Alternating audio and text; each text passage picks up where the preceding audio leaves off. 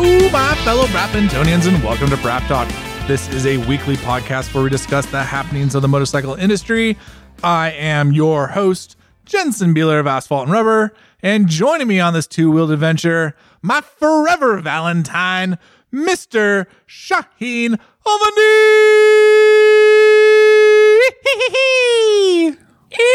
Jabona. Ah, Shaheen, this is a this might be the most unique recording ever, and not because of context, not because of what we're going to talk about, not because of what's going on in your world the last I don't know four or five days, eight days. eight days. Goodness gracious, time's a flying. There's no power in your house. No power. Um, I have survived like two snowstorms, an ice storm, and it just it just culminated over Portland and and my neighborhood in particular. And uh, yeah, I've been without power for about like I don't know, twenty four hours, for thirty hours, something like that. It's been a while. character. This reminds me of the old country, man. We used to not have power all the time. We have You're like, this is what I call a Monday. this is uh, this was just Monday, man. This was a normal day. No power in the house. That means fire. It's nice. We've got uh candlelight. Yeah, Uh, the fireplace is on. fireplace is going. Thank goodness for natural gas. Yeah. Uh, And I don't mean the kind that I got. Uh, we got amazingly some enough, Mountain Dew. Yeah, we got Mountain Dew. They're they're still kind of cold. Yeah, they're shocking. Your your your fridge is uh, doing a good job. Doing of okay. maintaining. Yeah. Um. Oddly enough, our equipment runs on batteries. I mean, Like turns out if you want to record, you can record almost anywhere. I call this commitment. This we is said commi- this is commitment. weekly podcast. Goddamn right. No problem. Got you done. Like Portland as a city has been shut down for the Yep. last three days. Because I drove um, I drove my truck across treacherous, wet roads. They're not actually icy anymore. They're just wet now. Yeah, but I mean, what was that? 24, 48 hours ago. 48 hours ago, it was like three inches of ice. Side streets are pretty gnarly still, but Yeah. The main roads are all right. There's a lot of people on, in Priuses and Subarus on I five ah. with their hazards on still, even though it's 45 degrees outside and not frozen any longer. People back east would come here and lose their freaking minds because it's not like it's a lot of snow. It's not like it should really be shutting us down, but we're so unaccustomed to it and we're so Right. ill prepared for it that it only takes a little snow and a little rain Well, and everything goes to hell in a handbasket. you would think we'd be prepared for it as far north as we are, but we really don't. We're fairly temperate here, and so Yeah. sub freezing happens on such a rare occasion. I mean, you put it perfectly earlier. It snows like 0.8 times a year. yeah. it's just not that common of an occurrence. It's just that when it happens, even if it's two inches or it doesn't matter. We treat it the same way, whether it's one inch or 12 inches of snow. It just shuts the whole city down because we're not prepared for it. I appreciate it that you treat it the same whether it's one inch or 12 inches. That's right. It- you know, it's not the size of the, it's not the depth of the snow. It's how you drive in it. I not the size of the snowplow, the f- but the uh, angle you hit with. the There's- angle there's of your here. approach. It's There the is something full here. send in your Toyota Tacoma. I, I did appreciate your full send into the neighborhood today. I love driving Sideways in 4Runner snow. coming in hot and ready. I love driving in the snow so much. I wait for this year, this day of the year. Uh, just 364 days, just waiting. Just ready to go. Finally put those all terrain tires to use. Oh yeah, So what have you been up to? yeah. So Shaheen, I have only three things I want to talk to you about, but it's going to take us like two hours. So Yeah, this is gonna be a. I've got the Mountain Dew. I'm ready. I'm, buckle I'm- up. Here we go. Um, yeah. What have I been up to? Uh, it's been crazy. Uh, I did a. I drove like 2,500 miles down to Southern California and back. Right. I got to ride the Honda Rebel 1100. Ooh, Uh, I got to ride the Ducati Multistrada V4S. we're just kind of barely gonna touch on that one. And then I spent uh, four glorious days in Santa Barbara where it was 70 degrees and I rode bicycles around and ate burritos. It was beautiful. That sounds amazing. Yeah, it was good. Wait, bicycles? Yeah, it was super sunny. I brought my I brought my bicycle down. Oh, And my I thought you were there like testing a bicycle. No, wait my- a minute. When did asphalt and rubber go to human power? bicicleta. I got to get the the guy get the race shape on. That's. yeah, I appreciate your commitment. Yeah. You didn't take your uh, living room bicycle. You took your actual bicycle. Bicycle. Yeah, I'm on the plan. I'm on the plan. Um, it was a lot of driving. It was a lot of it was a lot of whew, it was a lot. There's a lot of hoof. You're right. But we got a lot to talk about. Um Sure enough. So before we get to the bikes that I rode, I want to talk to you about a bike that's near and dear to our hearts.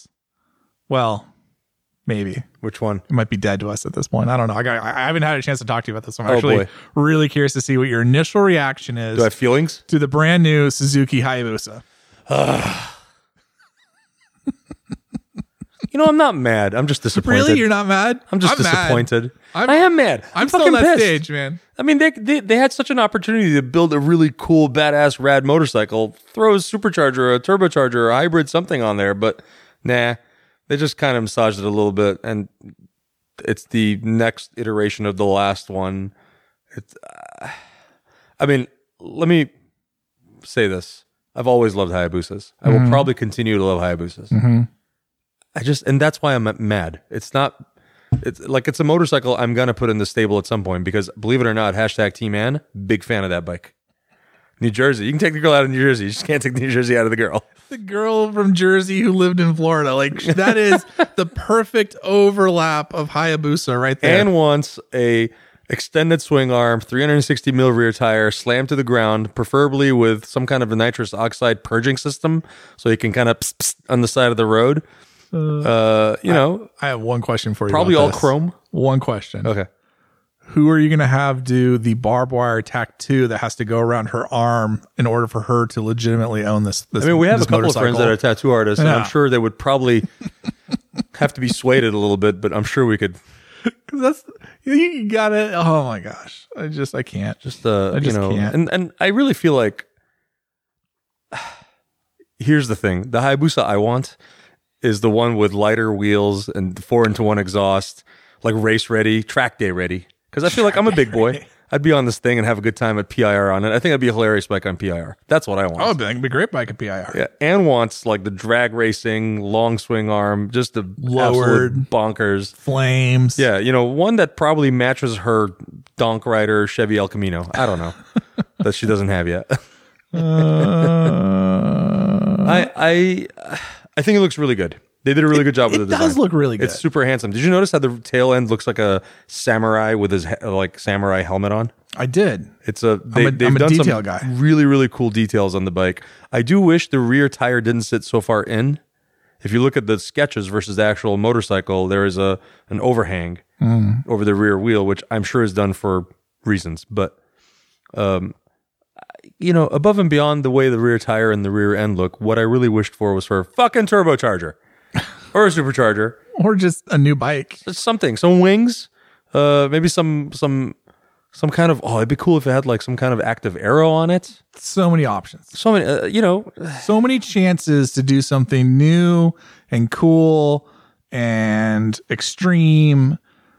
And it just kind of and the price went up.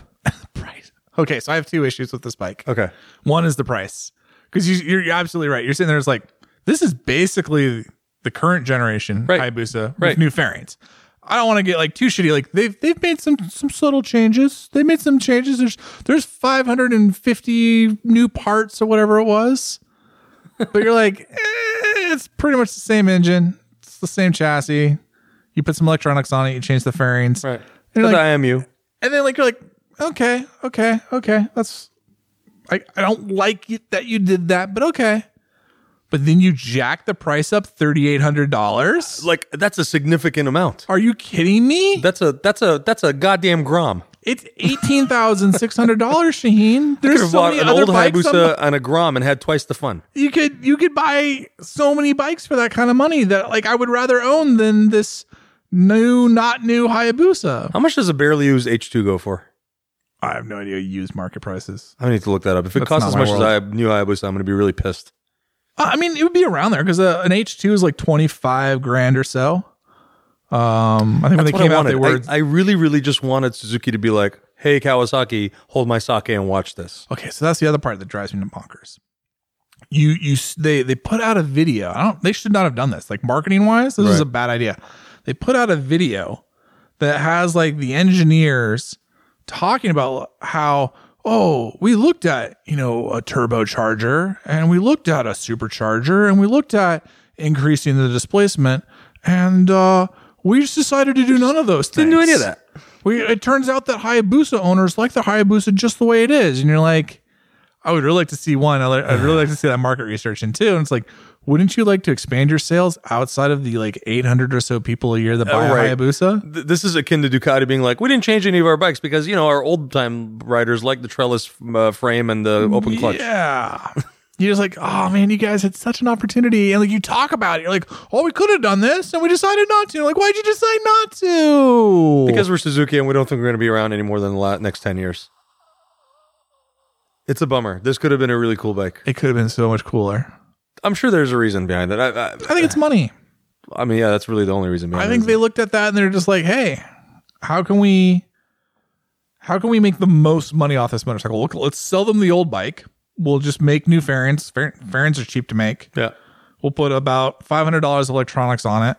We've pretty much amortized all of the factory equipment to make this thing. I mean, they had me in mind when they did the black one with the gold on it.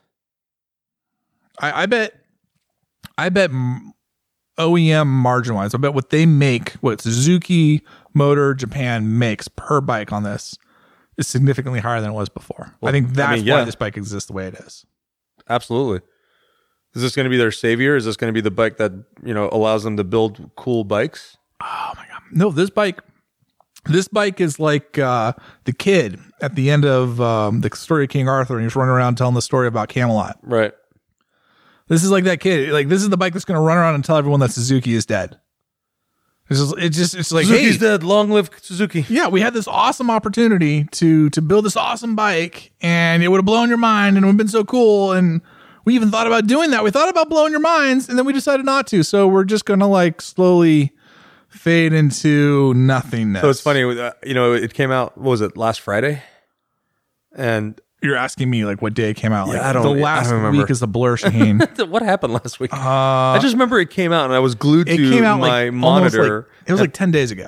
I, I got on my Asphalt and Rubber Pro account Heyo. and I read the article and I audibly sighed. Just, God damn it. You want to know? So here's a little insight, a little little inside baseball. So Suzuki didn't give us any of the information about this bike until about two hours before it was being unveiled.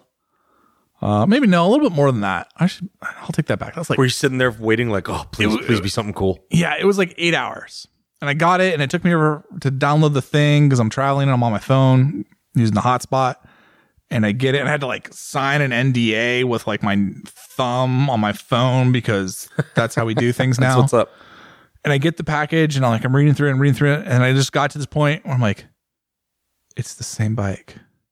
It's, I mean, I literally just, just, went, it's, it's not a, it's just the next iteration of the last bike. They didn't do anything to make you go, whoa, brand new Hayabusa. Yeah. and, and kind of to be fair, To be fair. the, the, the last bike was really just an iteration of the first bike. You know, they're calling this the third generation, but they're really, I, I would love to know how many parts are interchangeable because I bet it's a ton.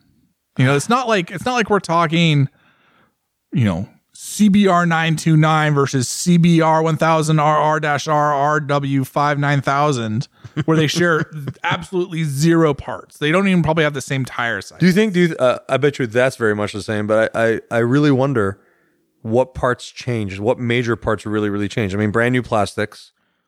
Oh, there's some engine internals that are different, but it's like, you know, the piston is 21% nickel instead of 22% or, or whatever it is. You know, it's really minute changes. Whenever the manufacturers have to tell you, like, we changed over 3,000 parts. Right. Like, yeah. Okay. Like you, sh- that, that bolt that had 10 threads now has nine. That's a part that you counted. And there's Yeah, 20 that's of where you lose. That's where you lose excitement. That's where you lose the potential new buyer because they're like, "Oh, that's there's nothing exciting. It's just a bunch of nerds nerding out on on specs on a motorcycle. There's nothing cool." Like when the first Hayabusa came out, we all freaked the fuck out. That was a cool bike, that was a cool bike. and I was sort of hoping for this revelation. And frankly, I think Kawasaki still holds that title for the last super cool, weird hyper bike. Yeah, I think that that seals it for me. Like there, there is only one hyper bike on the market now, and it's Kawasaki's. H2 and the H2R. I mean, I guess the Bimota is going to be pretty cool, but uh, I mean, yeah, the Bimota, that thing's gonna be cool. But it's basically a it's Kawasaki Kawasaki H2. too. It's Right. still Kawasaki doing cool shit. Um, I feel like Kawasaki is the only Japanese brand that's really willing to like let it hang out. it's bothering me because I want a Hayabusa in the garage. I really do so badly, but I am probably if if I was going to spend money tomorrow on one of those bikes, the Kawasaki would be in the garage that's what I would do. without second thought. That's what I would do. That'd be so cool. It's still it's it's way more cooler in my mind. Way, way cooler. And if you're buying it, like if you like the H2, if you're buying an if if you're gonna spend 25 on an H2, or sorry, if you're gonna spend 18.6 Right. on a Hayabusa, are you really that far away from spending 25 on an H2? I mean, in reality, yeah, I deal with sales every day, and people that that kind of shit really bothers some people. I get it; it's Yeah. real money. It's it's your hard earned money. I'm I'm not gonna I'm not gonna downplay it that much. But if I'm gonna be in this daydream mode where I want to buy a cool hyper bike, Yeah. and I'm at that level, and I can come to peace with twenty five thousand dollars, because frankly, you know what I work with every day, V4S costs more than that, Yeah. and I love the V4S, but for just sheer stupidity coolness, that H2 makes me tingle. It's such a fucking cool bike. And it's got so much potential too. So much. You know, you know you can go take that to a tuning shop and it's going to make almost 300 horsepower. Because that's what you need is a 300 horsepower. I mean, I'm not being facetious. You really do need That's that. That's why I want it. Because it's so ridiculous. Do you do you want to go half seas on one? I mean, I feel like that's just how bad things happen, but Probably. sure. Let me take care of this roof leak I got going on. Fine. Let's adult first, and then H2 I got a little next. adulting I got to do. Someone didn't install the flashing correctly. Um, Ice will let you know what's wrong with your house. you know what though? This house has gone through so many snowstorms and so many rainstorms. For me to get a roof leak now, I'm just like, really? You got your money's worth. What happened while I was gone? Who did what? Coda? What did you do? Coda was pissed off that you weren't here. You know what? What? You know who looked after Coda while I was gone? Who? Arch rival Alex Taylor.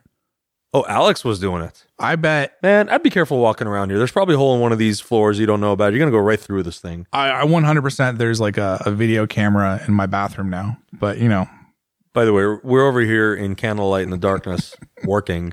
Coda over there in front of the fireplace, I can't even see her, but yeah, fucking living her best life. she's got her best life. Oh my goodness, she was good. She was good. She gave a, a Alex a good report card when I got. Did home. she really? Yeah. Yeah, he did a good job. Alex is just a gentle soul. I can't imagine anything or anyone disliking Alex. So, so here's the thing, right? Like, originally Hannah was supposed to take care of Coda, and then Hannah went on some crazy adventure of her Oh own, man, which she's is been she's been like covering some ground. whole nother thing. Oh yeah, And I got like the dates wrong, so I thought Alex was just going to babysit Coda for like a couple days, and he he did too. And then like we started doing the math, like, oh yeah, no, Hannah's actually getting back after I get home. right.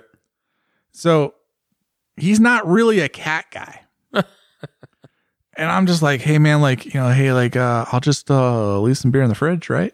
Just leave some beer in the fridge. It'll be it'll be cool. I expected to come home, not only see all the beer bottles drained, but like my food and my my fridge and my freezer and my pantry rated. Like that would have been fair play. Like None of that happened? Have a picnic. The guy had like three beers, Shane. He was here for a week. Dude, like, if that was me, your shit would be empty. I know. You'd come home to an empty house. Like, hey man, i left you some ketchup packets. Now I gotta buy him dinner or something. You should. Yeah. We do No, need to fatten I, him I up feel before super, race season oh, happens. Yeah, really fatten him up. Yeah. We're gonna get. Oh, we'll take him to sandwiches. Let's triple cheeseburger, Hmm. triple bacon cheeseburger. Milo, the Milo. Milo, that scary guy. Oh my gosh. You know, it's the murder in his eyes that makes the burgers taste so good. What's the secret sauce? Secret sauce. Uh, Hayabusa. Before we get, let's get out of that rabbit hole. Hayabusa. All right. Um, I, I'm trying to think of something positive to say. More like bummer busa. Bummer Busa. It's it's a beautiful bike. I'm sure it It works is really well. I, I am really sure pretty. it's a seamless, beautiful Lexus of a motorcycle. But that's not what I want. It's the price increase. At the end of the day, all the disappointment, all the like Suzuki's gonna die, all the the things that like the hate that I have, Mm-hmm.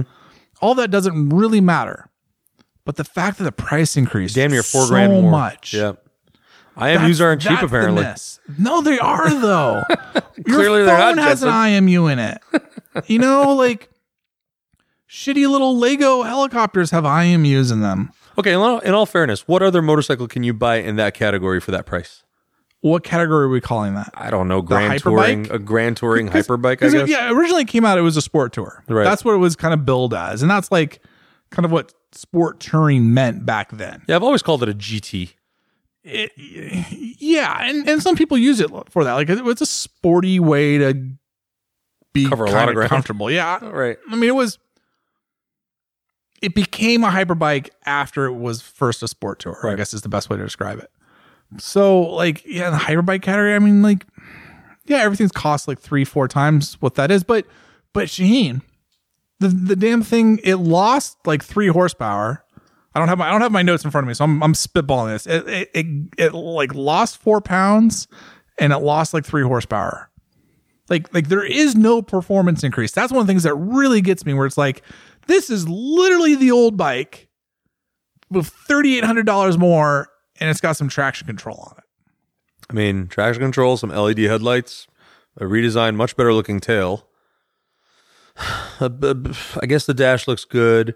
Does it have quick The shift? The dash looks great. I quick love shift for up and down shifting? Uh, I believe so. Yes. Okay, so it's got that going for it. The I mean, dash I, does look really I, good. I guess in today's market, in today's dollar amount for motorcycles, it's it's fine, but it. I agree with you. There is not four thousand dollars worth of extra on this motorcycle. You're not. There's no electronic suspension. There's there's Yes. nothing extra, right? That's one of those things. You put electronic suspension on this, Oh, that that, would have made a little bit more sense, and then you start justifying the price to me. Right. But it doesn't even have that. Like, even if you go back to that sport touring route, electronic suspension makes a ton of sense, and that helps kind of separate it from the Gixxer 1000. That this costs just as much mm-hmm. as a Gixxer 1000. Yeah, I like it still, but I'm super bummed about what it is. It, it could have been a lot more, and I'm sure the you know designers and Suzuki probably thought the same thing. But someone somewhere said, no, no, no, no, we're not going to spend any more money on this thing and developing a new motor, and we're going to try and optimize our income as much as we can. Because I mean, let's face it, you don't see that many Suzukis on the road anymore. There's still a lot of diehard riders, but they're not that many.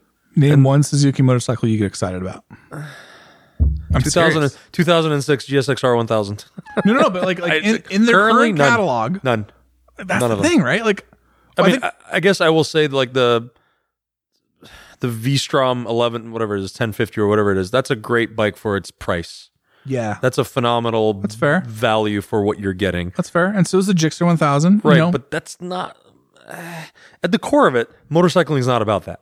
It's about like the excitement and you know you going, holy shit, that's so cool. Like you always love to say, is that a bike you're going to turn get off of and be excited to get back on again? yeah. right?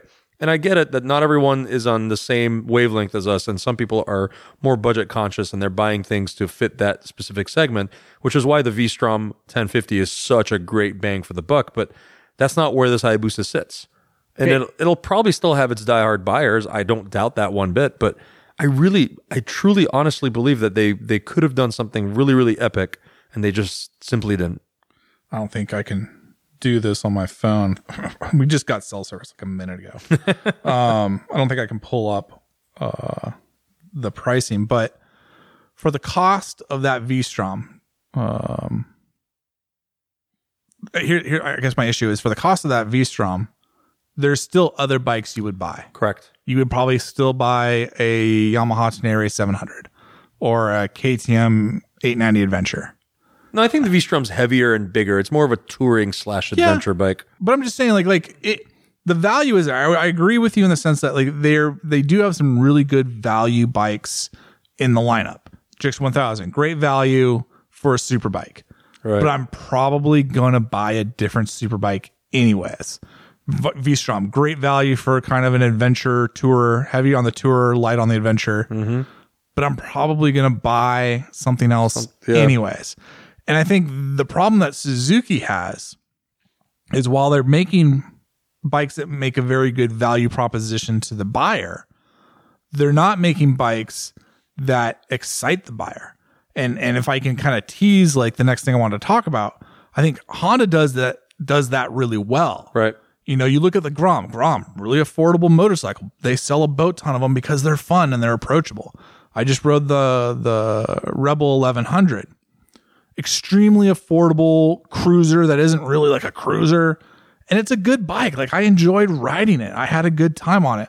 I'm not the demographic for it, but if you said, "Hey, gents, I'm going to go buy one of these today," I'd be like, "Yeah, you're going to have a really good time. You're going to like that bike. Amazing bang for the buck. Bang for the buck and enjoyable and exciting." Right. You know, it brings something into like a DCT gearbox on a cruiser. How weird. That's exciting on a certain level. Mm-hmm. Whereas like just being like, hey, yeah, like we're a good deal. It's like the two for one. It's it's like the fucking value menu at McDonald's. It sucks. Do you feel like Suzuki's sort of resting all their laurels of the past? yeah. You know, It's like cardboard in your mouth, but you're paying a good price for it. So I'm supposed to be happy about it. I don't know. Yeah. I mean, we said this before in previous recordings that we don't think Suzuki's going to be around in the long run. Because I, I think I'd asked you several months ago, ten years from now, do you still do you see Suzuki around? And you were like, Nah, I don't think so. Not in the Western markets.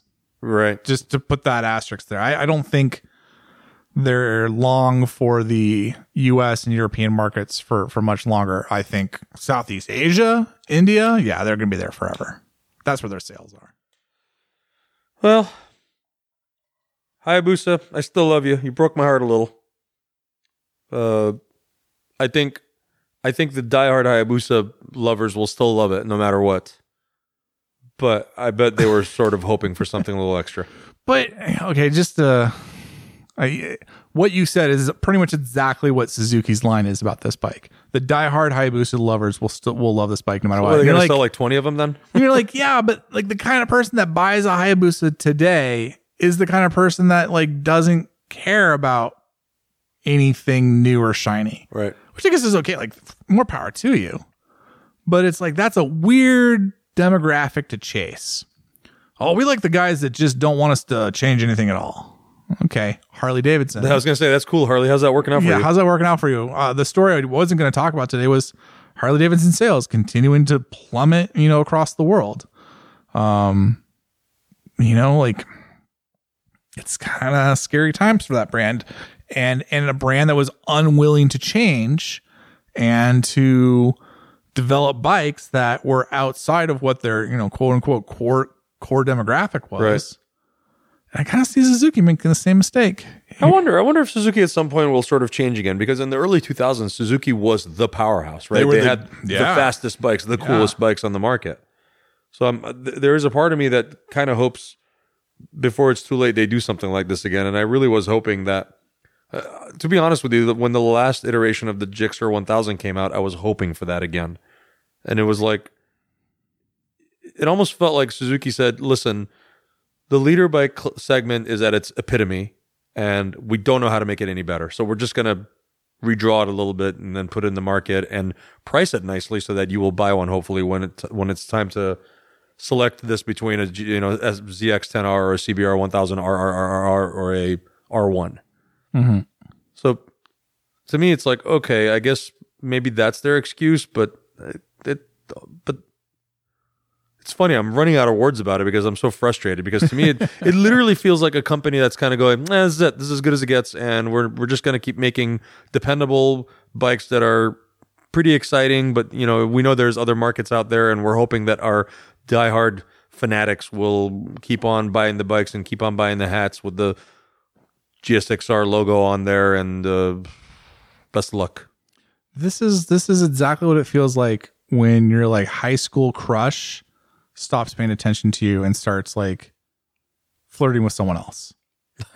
you know, you're the left we're the left behind market. Where we were like, oh, "Hey, you're hot and cool in the 2000s, but hey, it's 2021 now and uh that that market over there is way hotter than you. Yeah. So I'll see you later now. Bye. Okay, bye.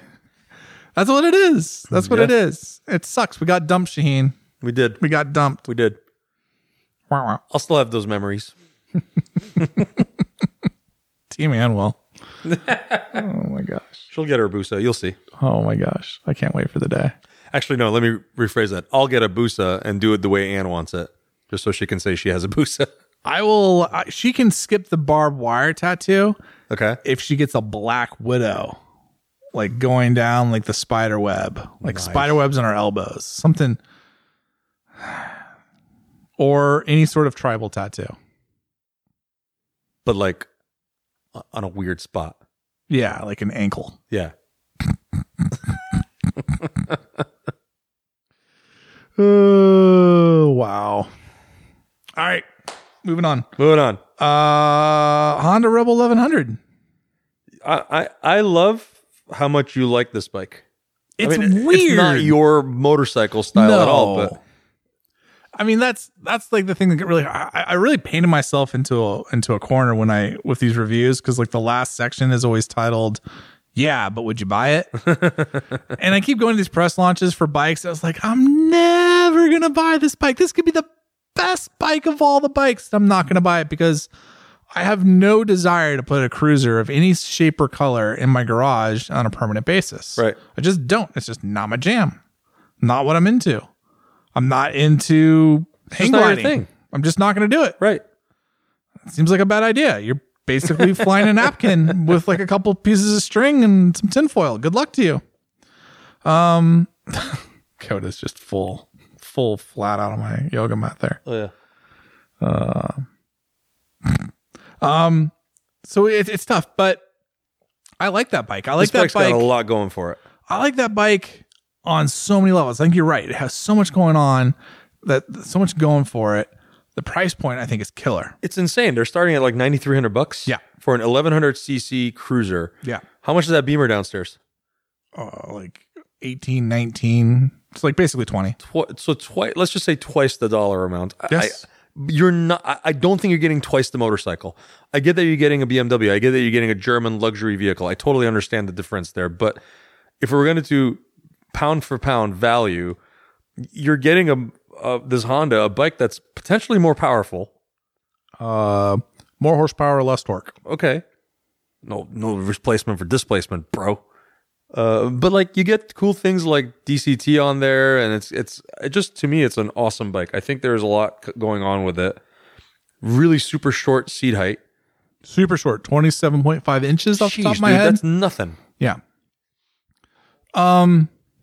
So for those who don't know, the, the the quick primer on the Rebel 1100, Africa Twin motor, more or less. Uh, it- they've they've made some changes. It makes a little bit less horsepower. They've kind of mucked around with. but it sounds really good with an exhaust I bet it does too.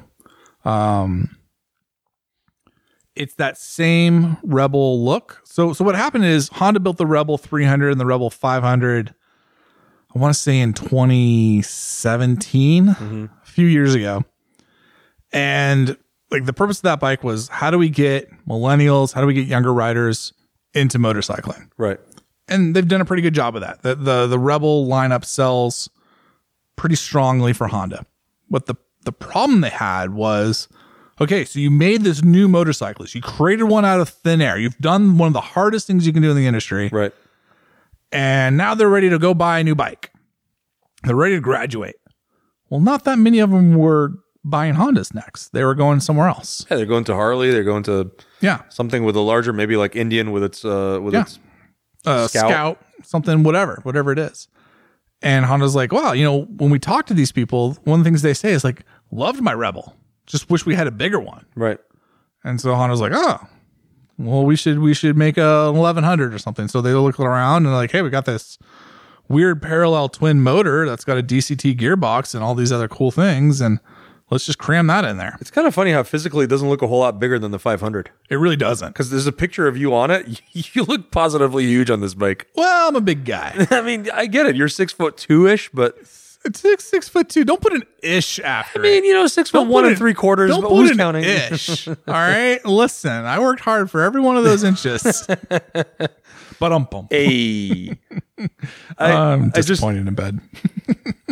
the thing I love about this bike is you could be five foot two Yes, and still have this thing, and you're not buying some down powered machine. This is a proper muscle bike. it's literally 0.3 inches taller at the seat than the Rebel 500. Super approachable bike. Amazing. When you put the DCT on it, you immediately get rid of this barrier to motorcycling for some riders. Right. Which, like, like let's have a conversation about that, Shaheen. Let's talk about just this idea that like we're just now starting to see some bikes. Hey man, that are if you automatics. can't if you can't kickstart it, you shouldn't be riding it. right? I mean, I get it. Like, I love, I love the fact that motorcycles have a, a manual gearbox. Right. But you know what, Shaheen? It's not for this everyone. Is, this is this is one of the crazy things that, I, that this is when the light bulb went off in my head. This is when like Honda like marketing team got their money's worth. I'm, I'm riding around all day on the DCT. All the all the journalists had DCT bikes. Mm-hmm. All the Honda guys had manual bikes, and they're like, if you want to try a manual, you know, go right ahead. Just let us know. And so at the end of the day, I'm like, all right, for science, let's see what the manual bike is because some idiot's going to buy this one for ninety three hundred dollars, and I better I better know whether or not the bike's any good or not. Right. Uh, we'll, we'll talk about that gearbox in a minute. But the first thing I did after I get on it, I completely forgot that I had to like use the clutch. you stalled it. and I stall it. I'm like, I'm like, I'm like, oh, what am I gonna do? I'm like, oh fuck, I gotta, grab- I gotta grab the fucking clutch lever. Oh, this Ah! guy, what kind of a motor journalist is he? exactly, exactly. And then the rest of the ride, I'm like, man, I'm fucking shifting gears like a soccer. Ah, what a bore. God, I'm like, I mean, it's, oh. every time I go from a quick shift bike to my motorcycle, I'm like, what is this ancient piece of shit under me? Yeah, like what am I doing? I'm like using my left hand like just an idiot. Ah, I could be doing other things like waving at people. and and part of that is because the DCT now is really good. In fact, I'm I'm working on the story. I want to ride the Africa Twin because I got the DCT Africa Twin in my Right. garage right now. And I'm trying to compare because I I didn't really get this impression from the Africa Twin, but I definitely got it from the Rebel. Honda has taken that algorithm and done some pretty good work, especially when you put it in the sportiest setting. Mm-hmm. It leaves it in the gear, the lower gear, much much longer Oh, it just lets you carry out the RPMs. which is kind of how I ride to begin with.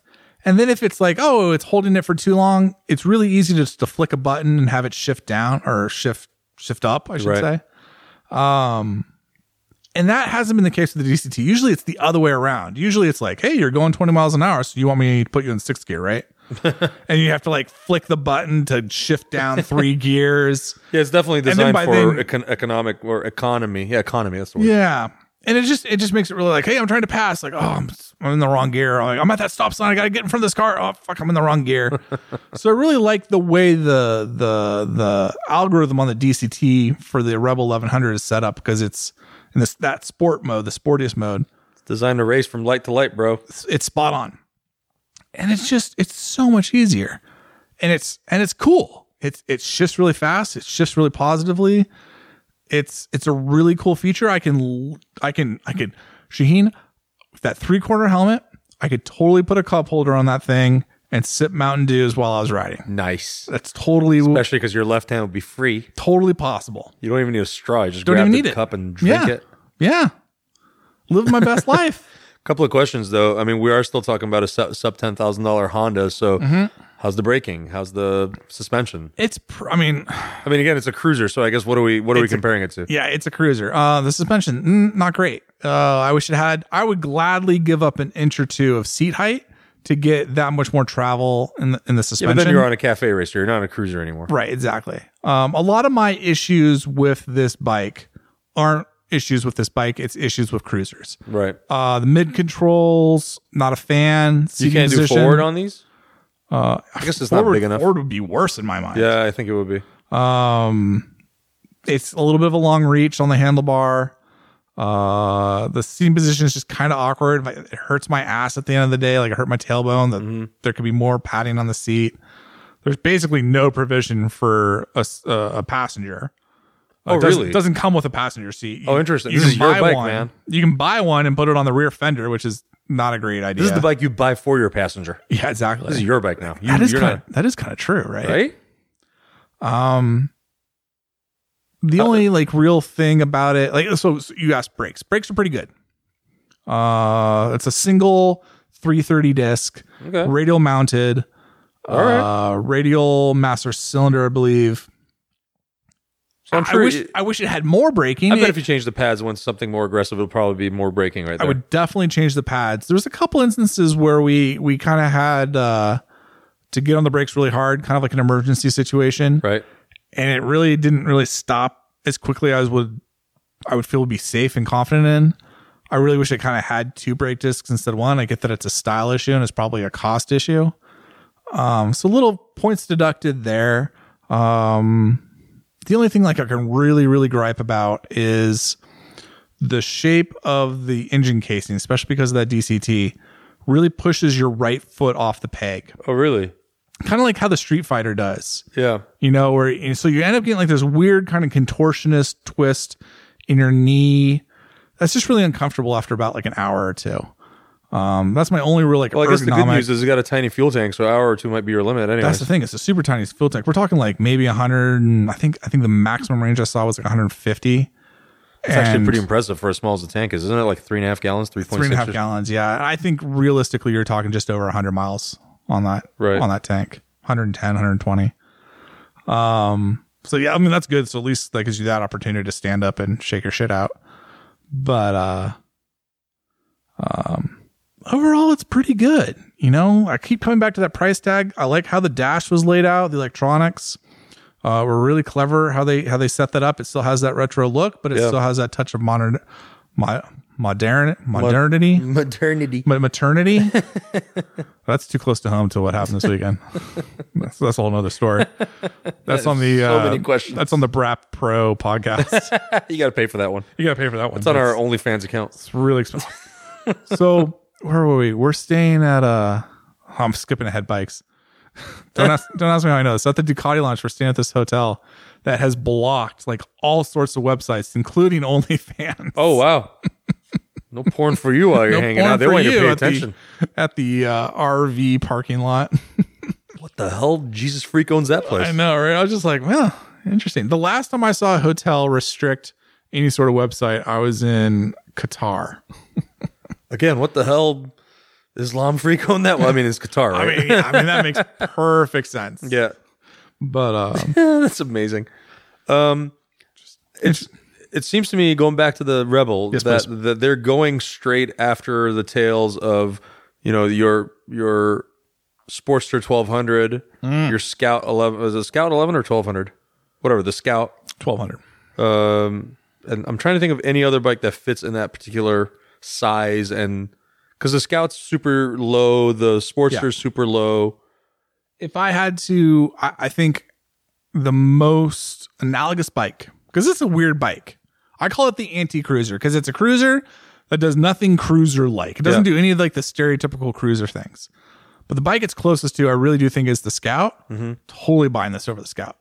Not even close. Well, I mean, this is again, we're talking better. I think better value for the money. Oh, absolutely. It's better built. How much more is the DCT? Uh, it's still under 10. I want to say it's like So a couple 500 hundred dollars extra. Yeah. I want to say it's like 98, 9900 Not bad. with the DCT. It's under Not 10. bad. Cruise control or no? Christ, Shane. Wow, you were on the bike. I thought maybe you'd see the button there. Oh, it's like a week ago. I don't even have the internet to so help much me. happened. Uh, Let's say yes. I mean, the Africa Twin has it, so I'm wondering how hard it would be to put that on there. Uh, no, I mean, it wouldn't be very hard. It's an electronic thing. I mean, I'm, I vaguely remember a cruise control button. I don't know. You're gonna really. I might have to like look it up and then edit this. I like that now. it's got a beefy 180 rear tire on it. That's kind of cool. You're, you're right. This is very much like the anti-cruiser cruiser. Yeah, uh, 19 inch front wheel. Um, 19. I might have just made that up in my head. It looks like the part. It's not a 17. I know. I'm pretty sure it's a 19. Um. Oh yeah, there's cruise control. I see the button on the right side. Yeah. Yeah. Right, right. Uh, Yeah. Sorry. yeah. See, it's cruise control. Yeah. Cruise control. I mean, that's dude. That's a lot of bike for the money. it's it's good value. That's like this comes back to the thing like talk about a bike that's good value, Yeah. but also has like some cool shit. It's just what I love about it, Sheen. It's disrupting this space. yes. It's it- you know, I think like Honda has kind of finally learned like that lesson. How do you? We're not going to out Harley Harley Davidson. Like let let Indian chase that Yeah. crazy dream. Just make a better bike. We'll just make a bike that's its own thing. It it stands by itself. I like it a lot. I like everything about it. I've always been a fan of the Rebel. It's one. It's a bike I learned how to ride on back in the day, a 250.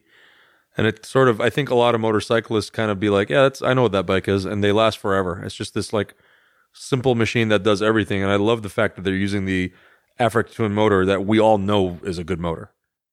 This is the world we live in now.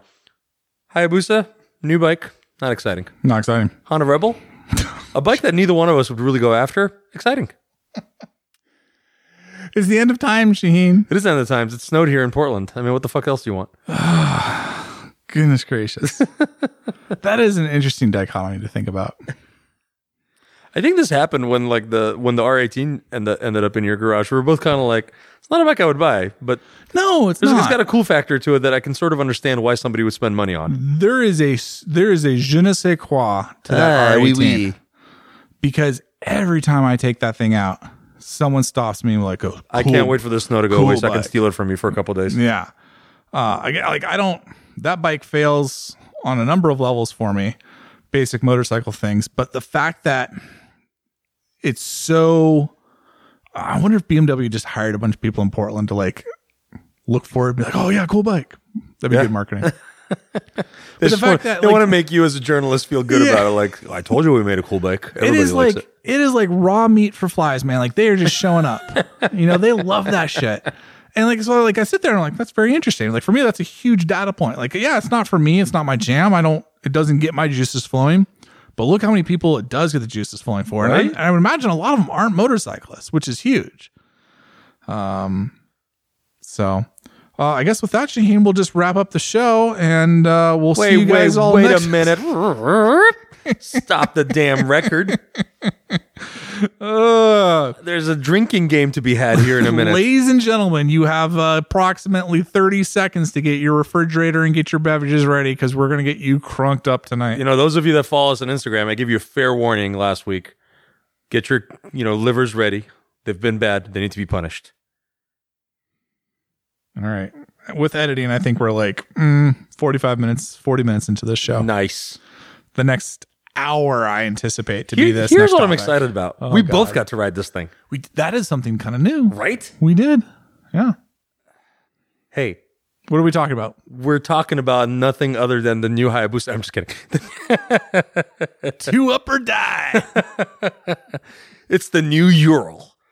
Um, wouldn't it be cool if Ural came out with something brand new and modern and just blew all our heads off, that is more likely than Suzuki making a Coming out. turbocharged Hayabusa? Supercharged Hayabusa. Motherfuckers, I am so bitter. Uh, You know, it's my birthday in two days, and, I, and Suzuki could have just made a cool Hayabusa, but no. No. I gotta go buy another Ducati. yeah, whatever. Um, we are, of course, talking about the 2021 Ducati Multistrada V4. Are you boy, am I excited! I'm so excited. You're going to buy this bike. Uh, I'm putting my money in my mou- uh, where Let's- my mouth is Let's front load this bike. Oh, yeah, I'm Let's- definitely buying this this review. bike. Yep. You're going to buy this bike. for sure. I'm going to buy this bike. Yep. This is. I think this bike replaced the 1290s uh, in your books. It did. I know. It did. I did. read the words you wrote on asphalt and rubber, and I was like, "Oh, big words, Jensen." I can't believe I wrote them. I mean, I kind of can. I kind of don't. I this bike is I, this is going to be a big word and someone's going to hold me to it. It's fucking perfect. No, it's not. Ah, It's got a not. lot of perfection to There it. is so many things that aren't perfect about this bike. I don't care. I love it. As a professional imperfectionist, It's, all right, fair enough, fair enough. it is very, very good though. it's it it scratches so many itches. It does everything that I want that bike to do. For the first time in its history in my little world, it's finally a proper quote unquote Multistrada. Yes, It can absolutely. do everything. It's a good way of saying that. I honestly truly thought that that Ducati was making a mistake by only making a 19 inch front wheel version for for the market. And then I rode the damn thing. I'm not convinced on that. I'm not convinced. On, I want to get to that though, but I want to I want to mix things up for a change because I always have to sit here and humble brag about how I got to ride something cool and rad and mean, you fun, did, and, and you listen. But you got to do. You actually did before me, so I, did. think I beat you should go punch. first. I beat you to the punch. I was You so did. excited. You should go first, and you should tell me about your your riding experience and your review and critique of this machine, while I sip my Mountain Dew over here You're, uh, you're- and ponder all the mistakes I've made in my life. I mean, you know. Okay, so we got ours at the show at the dealership um, on a week ago, last Tuesday, and we promptly put it together. And I I kind of announced like to everyone. Lego kit. What are you doing? What's Putting it- that? putting it together. Well, I mean, it comes to you. The handlebars aren't on it. The windshield's not on it. The half the things are loose on the damn thing. We got 14 of these. Like, and the the poor the UPS. So you know, Ducati uses UPS freight for the U.S. delivery, and so the UPS truck driver pulls up and he's like, "I got 11." I was like, "I thought it was supposed to be four- 14." He goes, "There are." I got to empty these and go grab the other three real quick. And so, all hands on deck. We undid these things, opened up the crates. It comes in a big hundred pound metal crate, and the handlebars aren't on there. It's got this weird, like half, not a half, like three quarters of a square. So it's like two ninety degree angles that have all the handlebar stuff mounted to it, so that they can, I think, push the bike onto the crates at the factory, and then the actual handlebar is just kind of, you know, zip tied to the bike. So we put all of them together and, you know, got the windshields on there. And I mean, the second our demo was ready, I was like, bye guys, I gotta go. I gotta go ride this thing. Okay, bye. See you later.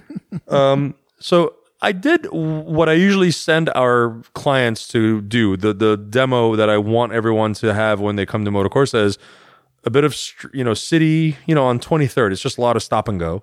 And then a bit of mountain, which is, you know, you go up towards skyline and then come back on 30, which is a highway and you can hit actual highway speeds. It did all of those so easily. The bike is a lot smaller than I thought it would be in person.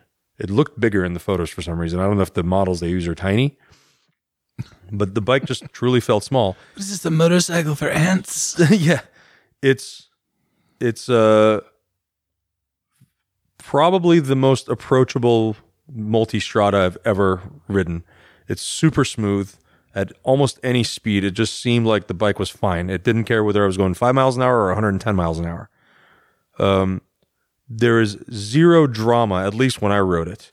I, whether I was doing a wheelie down the highway, I mean, when I wasn't doing a wheelie down the highway, officer, um, or just going, you know, at, at regular speeds, you know, stop and go traffic, the bike just was very well poised, and that that was amazing. Because I've had a 2012, a 2013 Pikes Peak, and then the current 2017 Enduro. And the thing that made me giggle in my helmet over and over and over again is this bike had the punch that was missing since 2015. All the DVT bikes, you know, from 2015 till now that I rode, I just don't even including my own bike. It just didn't have that little extra thing that my old 1200 had, which was like the slap in the ass, like go, dude, go, go do the thing, have fun. Um, so I sort of fell in love with the fact that it can it, it just felt at home no matter what I did to it, whether I was going slow or fast. I, I haven't gone off road with it yet, so I'm I'm hoping to get mine next week. I'll throw some knobbies on there. We can take our Africa Twin and that thing out and go do some fun shit. Um, the dash is amazing. It's huge. It seems to work really really smooth. It's the buttons tend to you know, when you press the button, the correlation on the dash is immediate. There's no lag. I didn't notice. It took me a second to understand how to use the joystick, but once you figure it out, it's fairly intuitive. I don't like where the joystick is as opposed to where the turn signal is. I kept mistakenly hitting the joystick instead of the turn signal, but I have a feeling after 20 or 30 miles, I get used to that. Um, the seat, although it's 33 point, I think eight or nine inches high on the high seat setting, it felt lower to me. The bike just feels a lot narrower in its belly than my Enduro does. I believe it's 33.1 on the low, 33.9 on the high. Which did you get to play with the seat? Did you get to put it on high and low when you were? No. It's I- super I watched easy. another guy do it. It does look really easy. It's super easy. They've done a great job of where you don't need a tool. You just put the seat in this position that it needs to be in. End of story. yeah. Um, so that's kind of cool. And we, I mean, you and I have sort of talked about. I wish more motorcycles had adjustable seats. And way to go, Ducati, for doing this. It's a really, really good design. And to be fair, To be fair, there are two seats in the aftermarket catalog uh, a low seat and a high seat. I Right. want to say the low seat gets you down to 31.1 inches. which is amazing for a big enduro bike like that. I think though that 31 point something inch setting also includes a suspension setup. I don't think it's just the seat. I think it's just a seat. really? Yeah. Where are they coming up with that extra space? I'm looking down there and there's not that much space. I don't know, man. I'm, all right, I'm- I need to see this. That's what those people make money for. And then the tall the tall seat's like 34.4 if that's For those, that's for, for those six foot three and taller people that's that got rid- long that's legs. redonkulous. Super redonk. Sorry, continue with your your assessment. Um, I have a couple of qualms with the bike. I don't know why Ducati or any of anybody else in the automotive or motorcycle industry insists, fucking insists on you using their platform Ugh. for phone to dash display shit. Oh my like, God. Just fucking do Apple or Android CarPlay and call it a day. I, I why? Why do I have to do this This Connect. this is all I want. I'm holding up my it. cell phone. This Yeah, is all the I phone want. Phone does it all. At this point, I can use any like my fucking Toyota Tacoma. You know what I do? I just plug it in and I'm I'm using my phone. End of story. I don't have to. I mean, they have their own thing there as well. But when I plug it in, I can I can opt to use either Toyota's thing or my Apple CarPlay. Yeah. And neat. End of story. So I don't know why. I don't know why Ducati did this. It seems weird to me. And and this is where I'm high fiving anyone at Honda who's listening. Good job on the Africa Twin and the Goldwing. The fact that you could use Apple CarPlay if you want to. Yeah. And I hope they also have Android. They do. CarPlay I just saw I just saw a press release the Perfect. last day or two. Awesome. Now that being said, I've been watching a lot of videos on how it works. It works pretty well in the Ducati thing. It's it's probably the best iteration of a company's own thing because I've used the KTM one and that was garbage. I want my eight dollars back, Chris Yeah. Fillmore. I want my eight Still bitter. fucking dollars. Still back. bitter. now it's now it's with interest. You owe me at least four tacos. You owe me four Like tacos four, and a like high end tacos. Yeah, I want carne, fucking asada, tri-tip with a little, you know. Uh, Wait, I just did that for you today. I know it's really good. That's what's all like that's on my mind. I'm like, I just want to go back to Sheen's house and have him make me tacos. Let's do it. More tacos. I have lights there. you have power too. So th- that is my number one gripe with the bike is that that I have to just adhere to their stupid software. I, I wish they hadn't done that, but okay, I guess if that's my biggest complaint. Complaint number two, it hasn't happened to me yet, but it'll probably happen at some point. I promise you, I'll break one of those winglets, those little air ducts that they have in the bottom. Oh, the black ones. Yeah, that, that because I, I looked at what the enduro kit is, and the little you know engine guard that comes with it does not quite look adequate. I feel like it needs more. Like uh, like what I have on my current motorcycle is a SW-Motech piece that kind of hugs the bottom, and if the bike drops, none of that stuff touches. And I've watched a couple of videos. Our our uh, friend Steve Camrad has a video of. I don't think he broke it. I think it was somebody else, but they kind of just went down in the sand and it snapped that piece off. So either make it removable, so when I'm going off roading, I don't have to wor- worry about that thing breaking or give me better protection. And I'm hoping that SW-Motech or Touratech or Alt-Rite or somebody makes a better engine guard than what Ducati is currently offering on it. I say embrace the break. Just embrace it. uh, Just, just know the fact First- that you're going to lose that thing. First scratch is the hardest. I know. And just, get it over with. embrace it. Get it out of your system. Just, just move along, man. Um, the foot pegs seem weirdly small. And I only say that because my Enduro has a wider, flatter base for me to stand up on. So I'm hoping that Ducati, when you get the Enduro kit, has a larger foot peg setup where you can stand up on it without having these tiny little pointy things at the bottom of your feet. Uh, what else is my qualm with it? You said it was perfect, Shane. No, I'm trying Where to. these I'm trying to be realistic. from? I'm trying to actually say the things that annoy me about the bike, and that's really comes down to those things. How about the price tag? Not bad. I mean, you still owe me a burger. No, I got you a burger. Fuck you. No, no, you said two burgers. There's one more left. Oh, okay. Um, price tags. Not, I'm, I'm surprised. I'm still surprised that you can buy one for twenty four ten.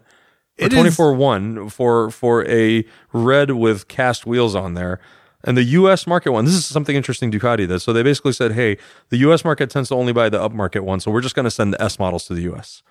And the S models that come to the US are called the the Radar Travel, which is it's got the radar system for the front and back. In Europe, they're called the radar, tra- the travel radar, or whatever. It That's what they're calling it in our in our order sheets too. So maybe they'll change the name at Oh, marketing wise, they're just calling it the S. The V4S. We- in, in the US, we have three bikes: Multistrada V4, Multistrada V4S, Multistrada V4S Sport. Sport, right.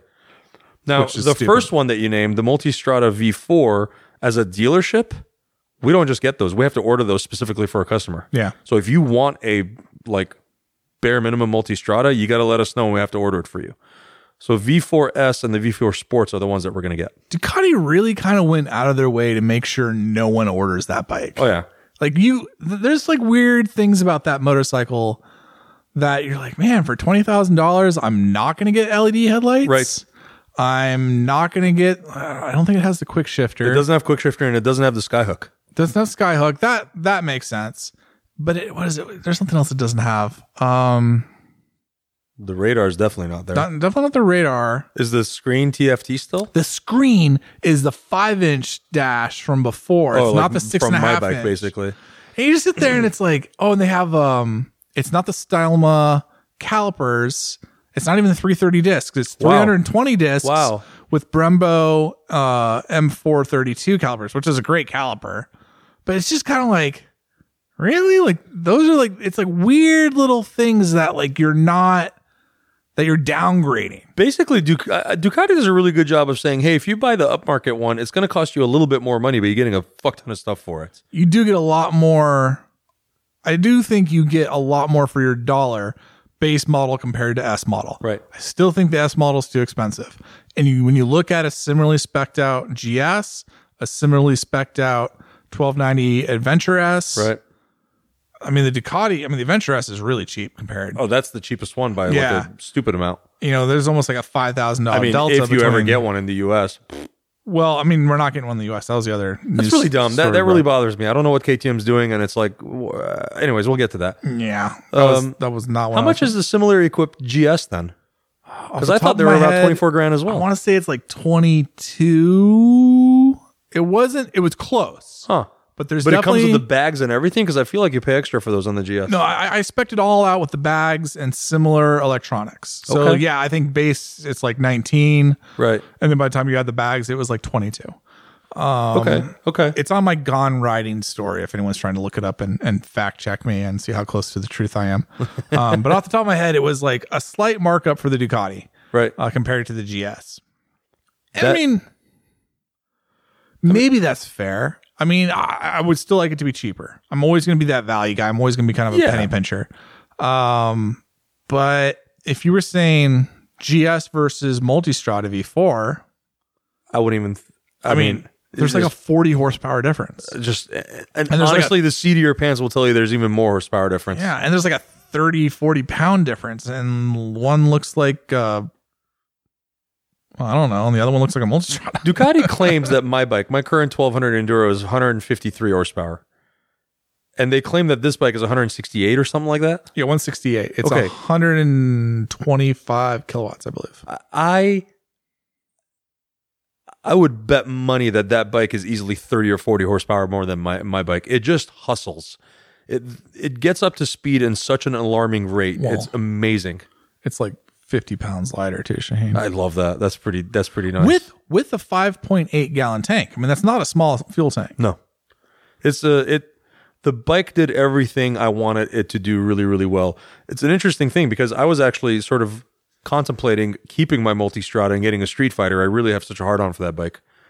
But once I rode this thing, I'm like, well, that kind of scratches that itch. Yeah. It's got the V4, it's got the growl, and it, it wheelies on demand. That was Stupidly, it, it this is a grown up bike acting like a juvenile. That's the thing that made me giggle the most about this bike. I think this is a better street bike than the than the Streetfighter. I dare say you're right. Um It's got range. I It's like got the- comfort. yeah, I like the Streetfighter, but I was never going to buy one. I mean, you already have one. Already, I mean, already- that's the thing. Like, I'm not. there's nothing about the Streetfighter V4 that makes me go like, "Oh, I'm missing that with my current Streetfighter." I mean, there's there there are obvious things that I'm missing. Uh, ABS brakes for one. yeah, general safety. General And- safety. and, you know, good prudence. Your Uh, Street Fighter, I adore more than just about any other bike on the streets, and it terrifies me every time I ride it. It's just your your Streetfighter. That 1098 Streetfighter was kind of like every time you sit on that bike, it's whispering to you like, "I'm going to murder you today, just so you know. I'm, going to kill you." I'm a professional, and that scares me. like, and it's like the draw of that bike. It's like a Dodge Viper to me. That's probably why I like those stupid cars so much. It's just like, now you're gonna die if you push this thing because it's got a limit, and then it doesn't let you know when that limit's there until you're on the ground sliding. yeah. Um. I So lost the my multi. train of thought. Lost my train of thought. Uh, multi for me. Um, gosh, wow, jeez. You have a really cool photo of you just midair. You sent it down whatever bump that was. Jumps pretty good. Jumps pretty How, good. how did it land? Because it's got more ground clearance, too, like an inch more. yeah, it was good. Uh, I mean, I think one of the jumps I got it to bottom out like a little bit, like just kind of kissed it. Uh, the skyhook suspension's really good. You know, I think from with like my marketing branding hat on, I think it's a bit of a miss not to be using the Öhlins 2.0 EC, whatever they're calling it, the new. I really wonder why they're suspension. adamant on the skyhook on these things. I mean, it works pretty well, but The thing is, the skyhook suspension works really well. yeah. Uh, Marzocchi seems like like from a marketing perspective, Marzocchi is a lesser choice. From a engineering perspective, I don't think you're missing anything at all. And if anything, the Marzocchi might be better. Um, it, it it works really well on the street. It works really well touring. It works really well off road. I I have zero complaints with the suspension system. The the ability to change the preload, change the dampening, have the different characteristics, has an auto leveling I saw feature. that. That's pretty sweet. Um, so it's it's pretty good. Uh, the big thing for me going into this review was that 19 inch wheel, Yeah. and I mean, no matter how you cut it, it's going to feel more vague than a 17. it does. I don't.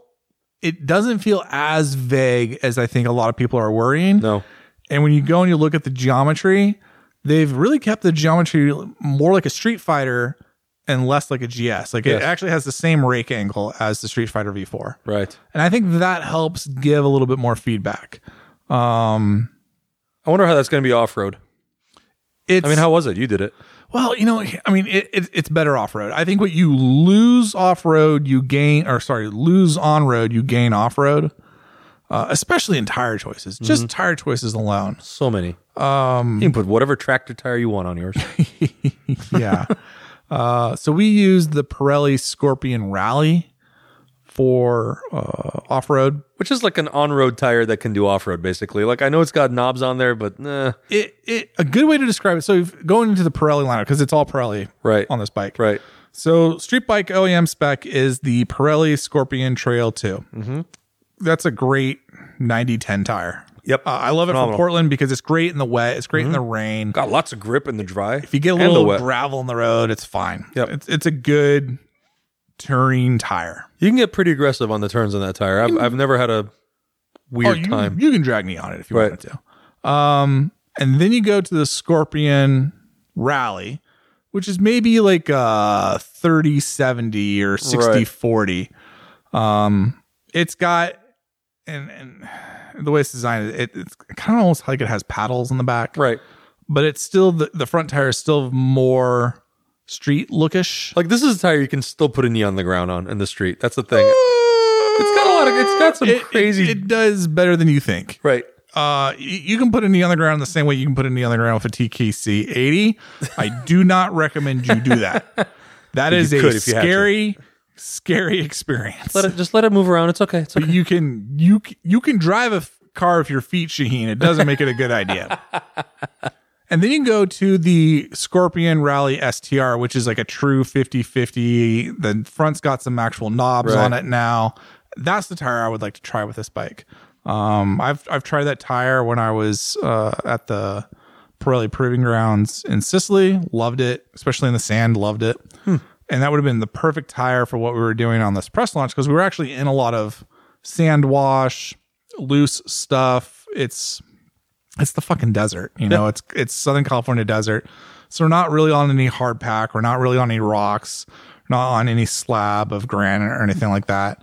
It's not like um, Not like Utah or Moab. I was gonna say it's not like Moab. Right. Uh, we were on a lot of slab, so it's it's really loose. I think the deepest sand we got into was like you know three to six inches. It wasn't like anything crazy, crazy. That's pretty good for almost 600 pound bike. So you know, like so. I forgot what your question was. How's the 19 inch wheel off road? Um, How's the bike off-road in general? The answer is is I always come back to this like concept like it it like almost doesn't matter because like the trails that we went on with that amount of sand and like you said like you know the six inches of sand is is no joke you are never going to go harder than that on a 500 plus pound motorcycle No. So this idea of like, oh, you're gonna put a 19 on it versus seven, like, do I think the 19 in that situation is better than a 17? Absolutely. Do I think a 21 would be better than that? Absolutely. There are maybe some places I will take that Africa Twin that I will not take your Multistrada V4. That's fair because it's got that 21 inch, 18 inch setup. Yeah, I mean, because like I remember that Africa Twin launch we did in Moab, like we went down some gnarly shit. But I also remember being like, I would never take this bike down this gnarly shit. Like this is Honda's bike. this is Honda's like if I wad this, This is not up- the $25,000 bike range. yeah, I remember there was like one like hill climb we were doing, and we're oh, I think we're following like Johnny Campbell, uh, you know Baja Racer, Right. and he took us up this like he's like, you guys are all running good. I'm gonna take you up this gnarly thing. And I remember Oh, boy. looking at that and just going, you know what the cool part about this is? It's not my bike. If I totally send it and it just and it just gets like stuck in a tree, I just get to go home afterwards. I, I- I didn't lose any money. I don't have to get it down. I can see Jensen walking down the trail. Hey, where's Yeah. your bike? It's up there. You guys should go Someone's- get it. Someone's gonna come get me with a car. They're gonna have a cold drink for me. Like that is not my fucking problem. Whereas, like, if I was an actual owner, I'd be sitting there going, like, all right, cool. So, like, what's our contingency when you break your arm with this? you know, there's like a certain level of like, you're on a 500 pound adventure bike. What are you gonna do? Like, you're not gonna go as hard as you are on a 250 pound dirt bike. So, it's a little like. I do, I, I do think the 19 inch wheel opens up a lot more than a 17 inch wheel does, if for no other reason than tire choices. Right. I'm okay with Ducati not coming out with a 20 inch wheel on this. I think it's interesting to have it on the Africa Twin. I think it makes some sense in a couple ways, especially with the DCT. Right. But really, I want to see a 21 inch wheel on a middleweight adventure bike. Yep. I'm, I'm looking for that on my Tenere. I'm looking for that on my Duke, or not my Duke, my Adventure, my KTM Adventure. I'm looking for that on my Enduro 950 or whatever that That's, is. that's I keep I keep hoping that that'll happen. So it's I still haven't really answered your question, but it, it's good. Like like there was nothing. I mean, I, I definitely lost the front of the bike a couple times and and it recovered. I mean, I felt like I was pushing the limits of my riding capability off road and the bike's limits off road with me on it, um, making making poor choices and bad decisions. um, and that was great. It was it was a fun time. It was it was the perfect thing. And like we weren't we weren't on fire roads. We weren't on gravel roads. We were on real trails that real had trail, yeah. real things going on. And I was having a good time. It's exactly what I would buy that motorcycle for. And I'm and I'm not and that pleases me. Yes. Um, this is the bike you could ride from Portland to Utah. Yeah. And then go do Moab and have fun with it. This is the bike, Shaheen, you buy when you can only buy one bike. That- And yeah. and the beauty of the 19 inch wheel is and you hit you hit this right on the head right when you started your your critique is the 19 inch wheel moving from that 17 makes this bike more that single bike you can put in your garage. One bike to rule them all. One bike to rule them all. It's like the Lord of the Rings, my man. Mm-hmm.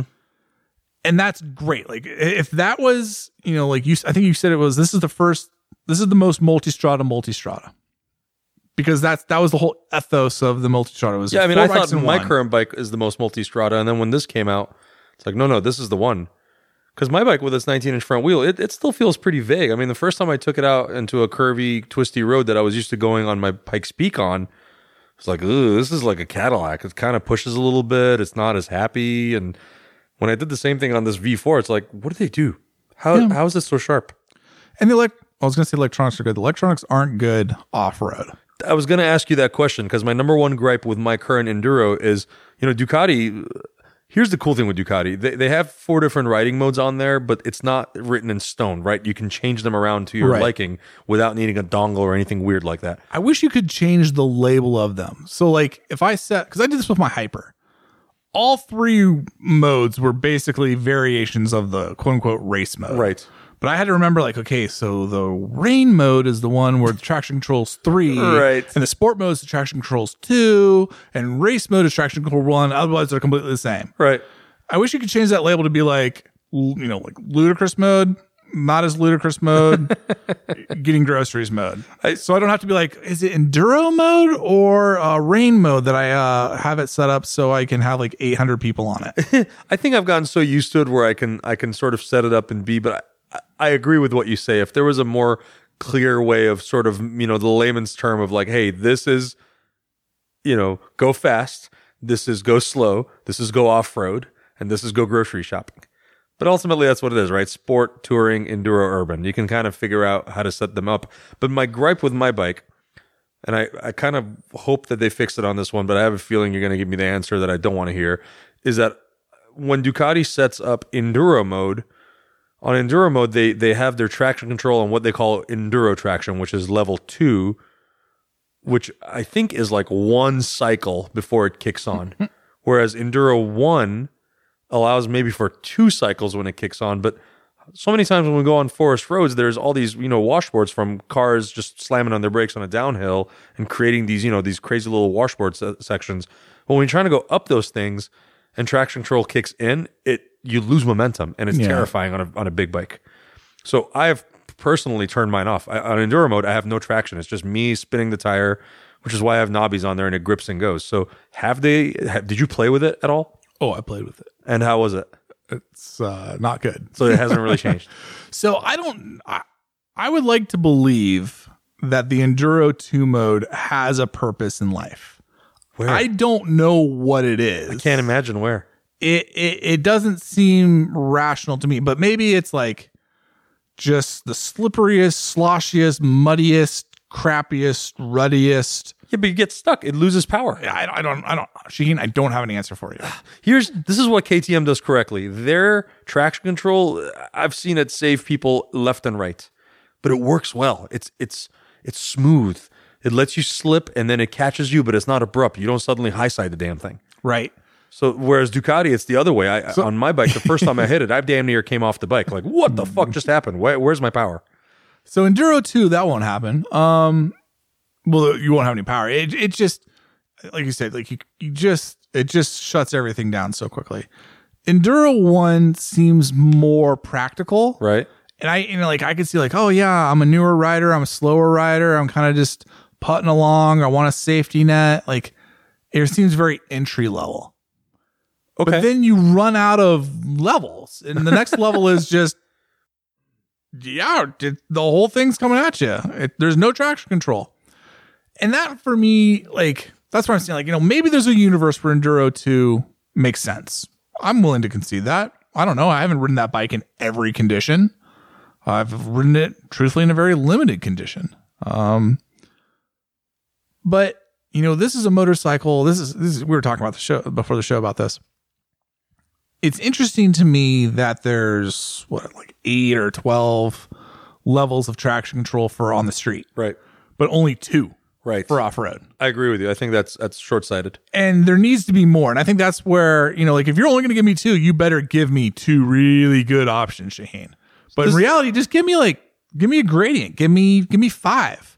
And I'll, and I'll decide if I'm a three or a four or a five, or if I really still sit there and go like, you know what, Claudio, I'm still turning the damn traction control off. Try again. Uh-huh.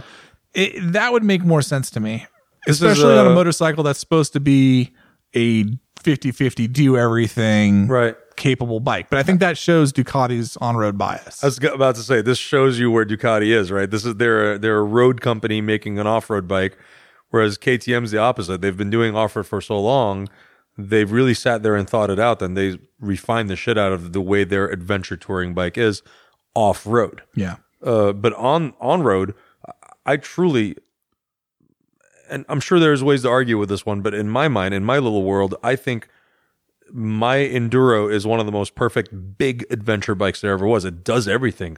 It, it's got good behavior almost everywhere, and I have put it through its paces in just about every kind of condition, and it's done a good job. And and this V4 seems like just a more refined version of this thing. Now, one of my coworkers said something really interesting that made me kind of chuckle. They said this bike is almost too refined, where it doesn't have any drama. Whereas for someone like me, it's like, well, yeah, Ducati uh, throughout the time of Multistrada history, they've made it more and more and more refined, where it's more smooth and more approachable and easier to ride, and dare I say, more uh, dependable. This new lack of, you know, desmodromic valves is brilliant. You don't need that level of performance on a touring bike. It just it, it gets in the way of longevity, I think, for for people like myself that put 10, 11,000 miles a year on there. So if you're telling me I can go 37,000 plus miles between valve checks, sign me the fuck up. That right there is like, yep, I'm in. You want drama? Go watch an old rerun of Saved by the Bell. Right? I, mean, I don't. I don't know. I don't know what to say to that. Yeah, I don't. This, I mean, but these are people that are like to them the perfect bike is the 996s, right? It's still like the epitome of like coolness in a Ducati, and that's fine. I get it. That's the I think the sexiest bike ever designed, but it is also t- 30 years old at this point. It's it's dated, and the idea of like holding on to this fantasy of oh back in the day, well, cool man, go buy a Norton that you have to kickstart because like that's drama. Yeah, it's um, yeah, it's funny. Uh, uh it, it's it's like when people ask like, "Well, does it still have characters? Does it still have soul?" I'm like, I have no idea what you're talking about. I mean, I, know- I know what you're trying. I know what you're trying to say, but like, I don't know what you're re- what, are you really talking about. Such an objective thing. It's Subjective. Subjective. Sorry. Uh, it it it varies from person to person. The visceral reaction you get is based on you and your your experience and your reality, whatever that may be. I'm here to tell you when I rode it, the growl that it made, the noise that it made, and the wheelie that it popped made me go, "Fuck yeah, this is still a Ducati." Like it still has a lot of attitude. It still does all the right things. And I imagine if you get the homologated exhaust for it, it's going to sing all the right songs. Yeah, I could take or leave that homologated exhaust. Our bikes had the homologated exhaust. It, wa- wait, so is it is it a full exhaust or just No, the slip on? It's a slip on. So I, maybe I'm using the wrong words because I think On the catalog, I saw their full exhaust, which is not cheap. I think it's retails for like twenty eight hundred bucks. But it replaces, it gets rid of the the big cat and everything in the bottom. Uh, good luck being allowed to sell that in the United States. Right? The- Um, what, after next year, probably twenty twenty three, two years from now. Um, no, we had the the Akrapovic slip on, which is still EPA Euro five homologated, and it's like, okay, whatever. I don't see the point of that. Yeah, I mean, It's still got the big, big. it looks cool. That's Sure. all it is. It looks cool. It's got like the wire mesh over the exhaust exit, so you don't get rocks, and it looks cool. Um, our bikes also had the skid plate, the crash bars. Uh, the enduro bikes had the enduro wind windscreen. is it shorter then? It's shorter. I love the actuation on the windscreen. The windscreen down. ac- is really good. I did not see a difference between up and down though, in terms of like actual wind blast to the rider. It seemed smoother when I was going to you know triple digits. It seemed a lot quieter and smoother than my bike. Yeah, Um, and my bike's wider, and I, I would imagine probably displaces more wind, anyways. But it, it, it the bike feels like they definitely spent some time figuring out wind flow. There's a lot of gills and there's a lot. Of, the Ducati spent a lot of time uh, working with aerodynamics and airflow to whisk away the hot air from the bike and to blow cool air onto the rider and to create a um, what do they call it, like an air shield, a cold Right. air shield. and I, I think, truthfully, I think they were pretty effective in that. I, I- I'm not someone that really complains about heat off of a motorcycle, though, so I'm a bad measuring stick with that. But I I'm with you. Like a motorcycle is going to have wind and heat. It's just what it is. I'm just like, I'm sorry, you're gonna be you're not in a car. so the the the range of comfort that you're gonna be in is gonna be far less. Um there's some really I, I got there's some really good things about this bike. The motor's really good. I, I was trying to say it before and I think I lost my train, train of thought. When I got on that bike, I enjoyed it more as a street bike than I did the Streetfighter V4. The rev range is more practical the torque curve is is really flat it's usable it, it it just feels like a fun street sport bike whereas like sometimes i think the streetfighter v4 is almost too track focused you know it was geared too much to still have that racing dna yeah. from the panigale v4 and they didn't make it street bike enough um I mean, their version of making it more street bike, it was given it the uh, final gearing of the Panigale R. I love Ducati's sense of humor about that bike. They were like, "Yeah, it's a Panigale. It's naked. Good luck. Bye." here are the keys good luck bye did you did you fill out an advance directive for your healthcare okay cool you you Cool, probably cool. should before you go out on this yeah thing. we'll probably just pull the plug on you if you don't Do not resuscitate. Cool. Okay. the 19 inch front wheel on the street handles pretty good brakes are pretty good um suspension's really good Yeah. I love the electronics i love the switch gear and the backlit uh, controls the dash is beautiful the way it's laid out is beautiful there's dedicated buttons for the suspension and the riding mode. I love that now that's there, and they're quick. They're just a quick click. super easy because Yeah. it is kind of like you do kind of have to like fall into the menu pretty deep to start changing things you really want to change Yeah. which from like a ui perspective ux perspective is not ideal there's a dedicated cruise control uh, cluster of buttons which we got to play with the adaptive cruise control shaheen which will be available here, I think, come July. yeah they're saying midsummer Yeah. so all the s model bikes will come with the hardware Yes. customers are gonna have to pay $850 plus probably about half an hour of dealer labor Yeah, time I think I think we're they were telling us it's going to be overall about a thousand bucks by the time it's said and done. yeah, pretty close to a grand to activate and make the radar worthwhile. Um, still don't know what to do with it. It's so well done. Uh, let me put it this way. Let me put it this way. It's got a pass control, which is cool. It is so well implemented. It is so well done. It does exactly what it's supposed to do, and it does it so freaking well. I just don't know why I care. you know, like I just like if you're a writer out there that like is like really excited about that feature, you're gonna be so happy. Do you- It is so perfect. In in which case, a thousand dollars is absolutely worth that cost. But for me, I'm sitting there going like, yeah, it's really cool. It's really slick. I will probably never use this feature. I will gladly not spend a thousand dollars, which makes that front mounted radar the perfect GoPro mount. Oh yeah, that's just that perfect flat surface right in the center. Oh yeah. built for a GoPro. Just I mean, flat and level as can be right there.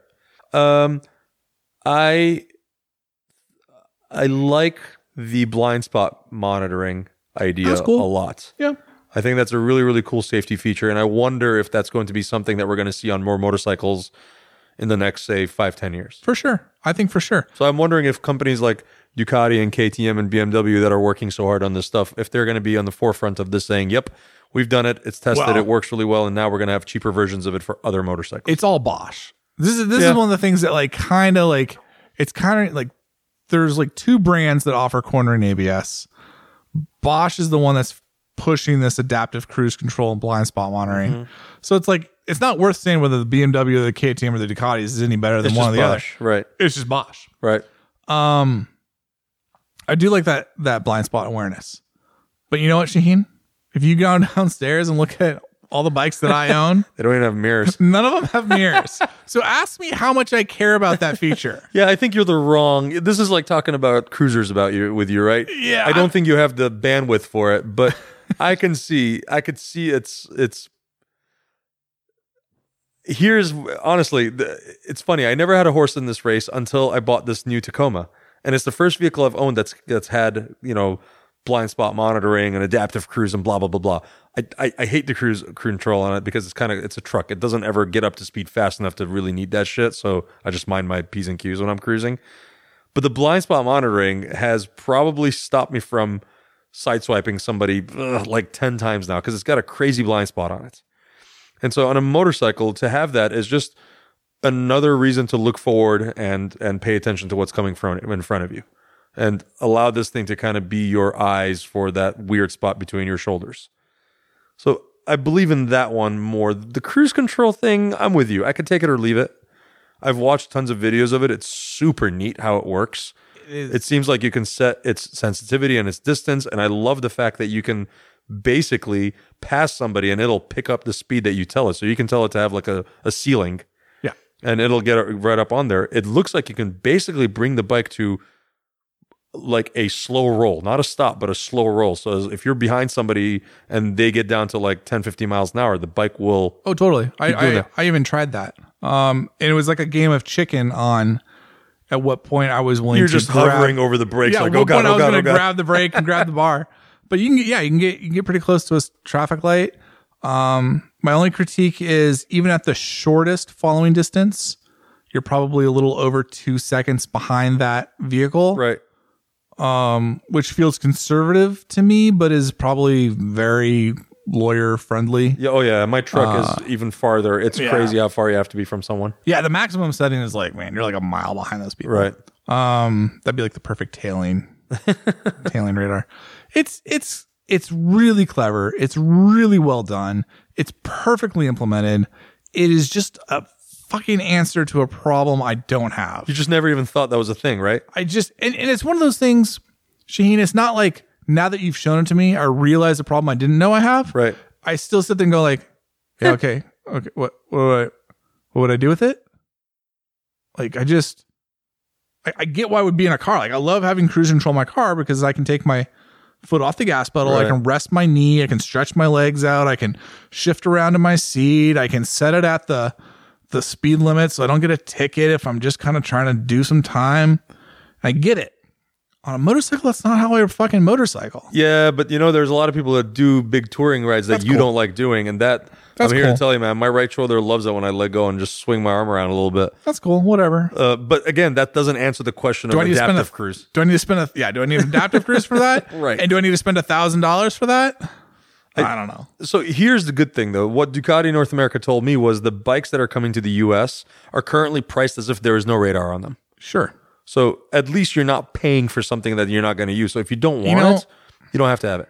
I heard that same line, Shane, and and my retort was, "You always pay for it." I mean, you're paying for something, Jensen. I mean, like, the- let, let me put it this way: There's no way that they're just like, "Oh yeah, we're uh, we're gonna have to take a loss on these." And know, I like, also wonder if someone's going to come up with a hack on how to turn it on. They're like, cool, I don't have to pay you a thousand bucks. I'll figure out how to turn this thing on. I have a feeling you have to download the software. I think you have to as well. And I think Ducati being how they are, there's probably proprietary software. Their DDS has to be plugged to it to, Well, for it to make it work. The uh, Computer Abuse and Fraud Act of 1982 would prevent anyone from uh, hacking into that system if it's got a proprietary encryption I'm sure that stopped a lot of hackers. Yeah. Um, yeah, it's kind of funny how that works out. There's like some really archaic laws that make that illegal. Um,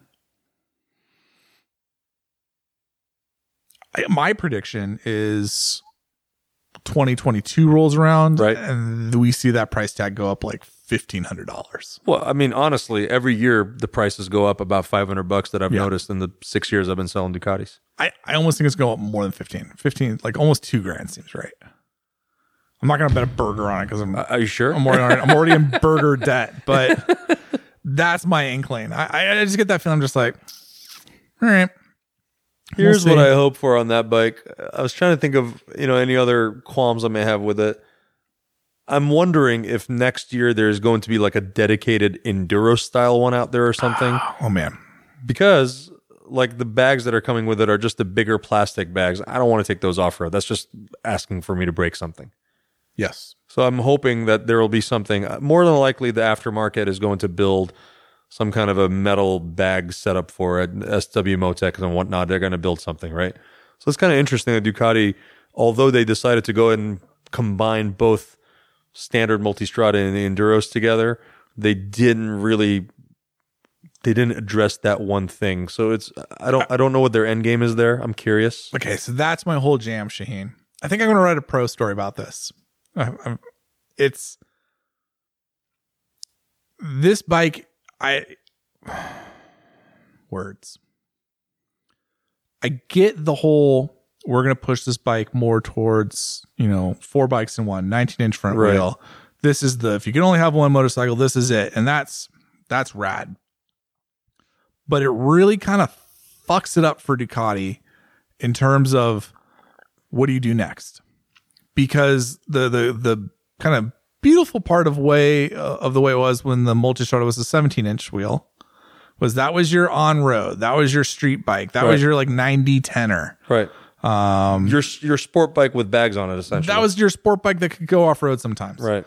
And then, oh, you like going off road? Here's the enduro model. Mm-hmm. And oh, you want something smaller? Here's the 950, which Mm-hmm. is horrible. Um, It's too soft. It needs that that bike. Maybe this is their chance. Maybe the next 950 is going to be a, an edgier adventure, you know, bike with 21 inch wheel setup on. it. Who that's knows? a whole nother podcast. Right. but what I don't understand about this motorcycle, because I don't see how you bring in a quote unquote enduro version. It's like, I like don't what are you know gonna do? You're gonna put you're gonna put a I mean five point eight fuel tank's pretty big. You're gonna put wire spoke wheels. Oh no, you already did that. Already there. It just needs the bags. Honestly, that's just all it need needs the the bags? bags and bigger foot pegs. So it's, then it's just like maybe like an accessory kit.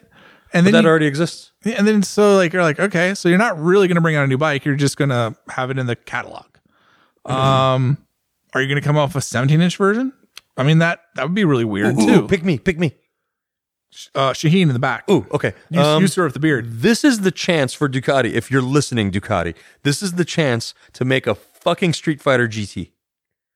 Yes, please. That would scratch that itch. That's my solution. that honestly put a bigger windscreen on there put a heavier uh, the uh what do you call it subframe on there put some bags on that thing put cruise control on it and a and a fucking uh, I'm ti I'm so tired of hearing about this a, a fuel gauge It doesn't feel good. Oh, not the Streetfighter. no no on the Streetfighter Multistrada's got a Streetfighter. Or Mul- Multistrada's got a Streetfighter. What, Multistrada what does have a word- Streetfighter. What words are those, Jensen? that doesn't even make Well, that is- I'm here to chew ass and eat bubble gum I don't know what's happening. I'm happening gonna stampede the women and rape those cattle. I'll tell you that. It's gonna be a good time on a Friday night. Um, yeah, I think if they did that, if they made like a more complete Streetfighter GT, God, without making it thirty thousand dollars because it's already a twenty four twenty five thousand dollar bike basically. But th- holy shit, sign me up if that bike ever happened. You take the Granturismo motor, no desmo valves and everything, 170 horsepower. Right. You put that in the Streetfighter frame.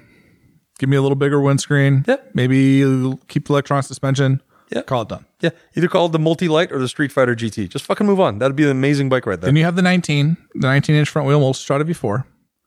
And then you come out with a 450 pound Multistrada Enduro 950. Oh God, please. That's Oh the God, only thing that makes sense in my head. Now, because when I talked to Ducati about this, they're like, "We're definitely not coming out with the 21 inch version Multistrada V4. That's it's it's too much to change. It's not enough market. We we can't do it. It's too much too much motor for that It's 21 it's inch. just no no bueno. yeah, I'm I'm with them. They're really fine with not having a 17 inch Multistrada V4 because they're just really like, we just want the one bike to rule them all. Yep. and you kind of sit there and you're just like, and we talked a little bit about the Pikes Peak bike, whether or not that's happening. I'm not convinced that it is. I don't think so either because I mean the motorcycles are pretty much not a thing anymore there.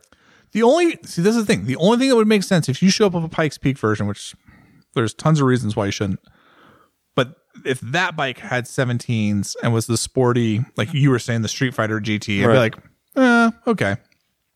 The thing that kills me with this bike, Shaheen, the other one, I mean, there's a couple things that kill me, but one of the things I think that Ducati as a business is missing out on is there were guys and gals that were taking their multistradas on the track Yeah. and using them kind of as like a B group track day bike. Yep. Been there, done that. Absolutely. And you're not really gonna like there just isn't the tire options to like really do that with the V4. No, I mean Unless- at best you get a you get a sport touring tire on that. And that's Yeah. not really a track tire. like I said, like I really like that that Scorpion Trail too. Would I take that to the track? I mean, beyond yeah, if I B wanted group? to destroy it, sure. No, not not beyond B group. And honestly, I think they're trying to make people get away from that, right? They want this bike to be a bike that you can go down your favorite canyon Okay. road and dice it around with any sport bike you want to, but it's not a track bike anymore. But see, that's the business problem. Like you can't tell the customers like, oh, we don't want you to do that anymore. So we're just going to build. We're just going to give you this, so you stop doing that. Yep. Because they're like, no, no, no. There's a bunch of guys that want to go do that, and you need to give them a bike to do it. Otherwise, they're going to go to your competitor. 2022 Streetfighter GT Ducati. I- I think it's a- listen to me. That's I think this. If you come out with that, I'm gonna fucking build one at the shop. To be honest with you, I'm just gonna build it. If you build it, they'll come. I probably somebody's gonna be like, "Ooh, that seems like a reasonable idea." 205 horsepower bike with bags. Yeah, what could go wrong? Come at me, bro. That bike needs to happen.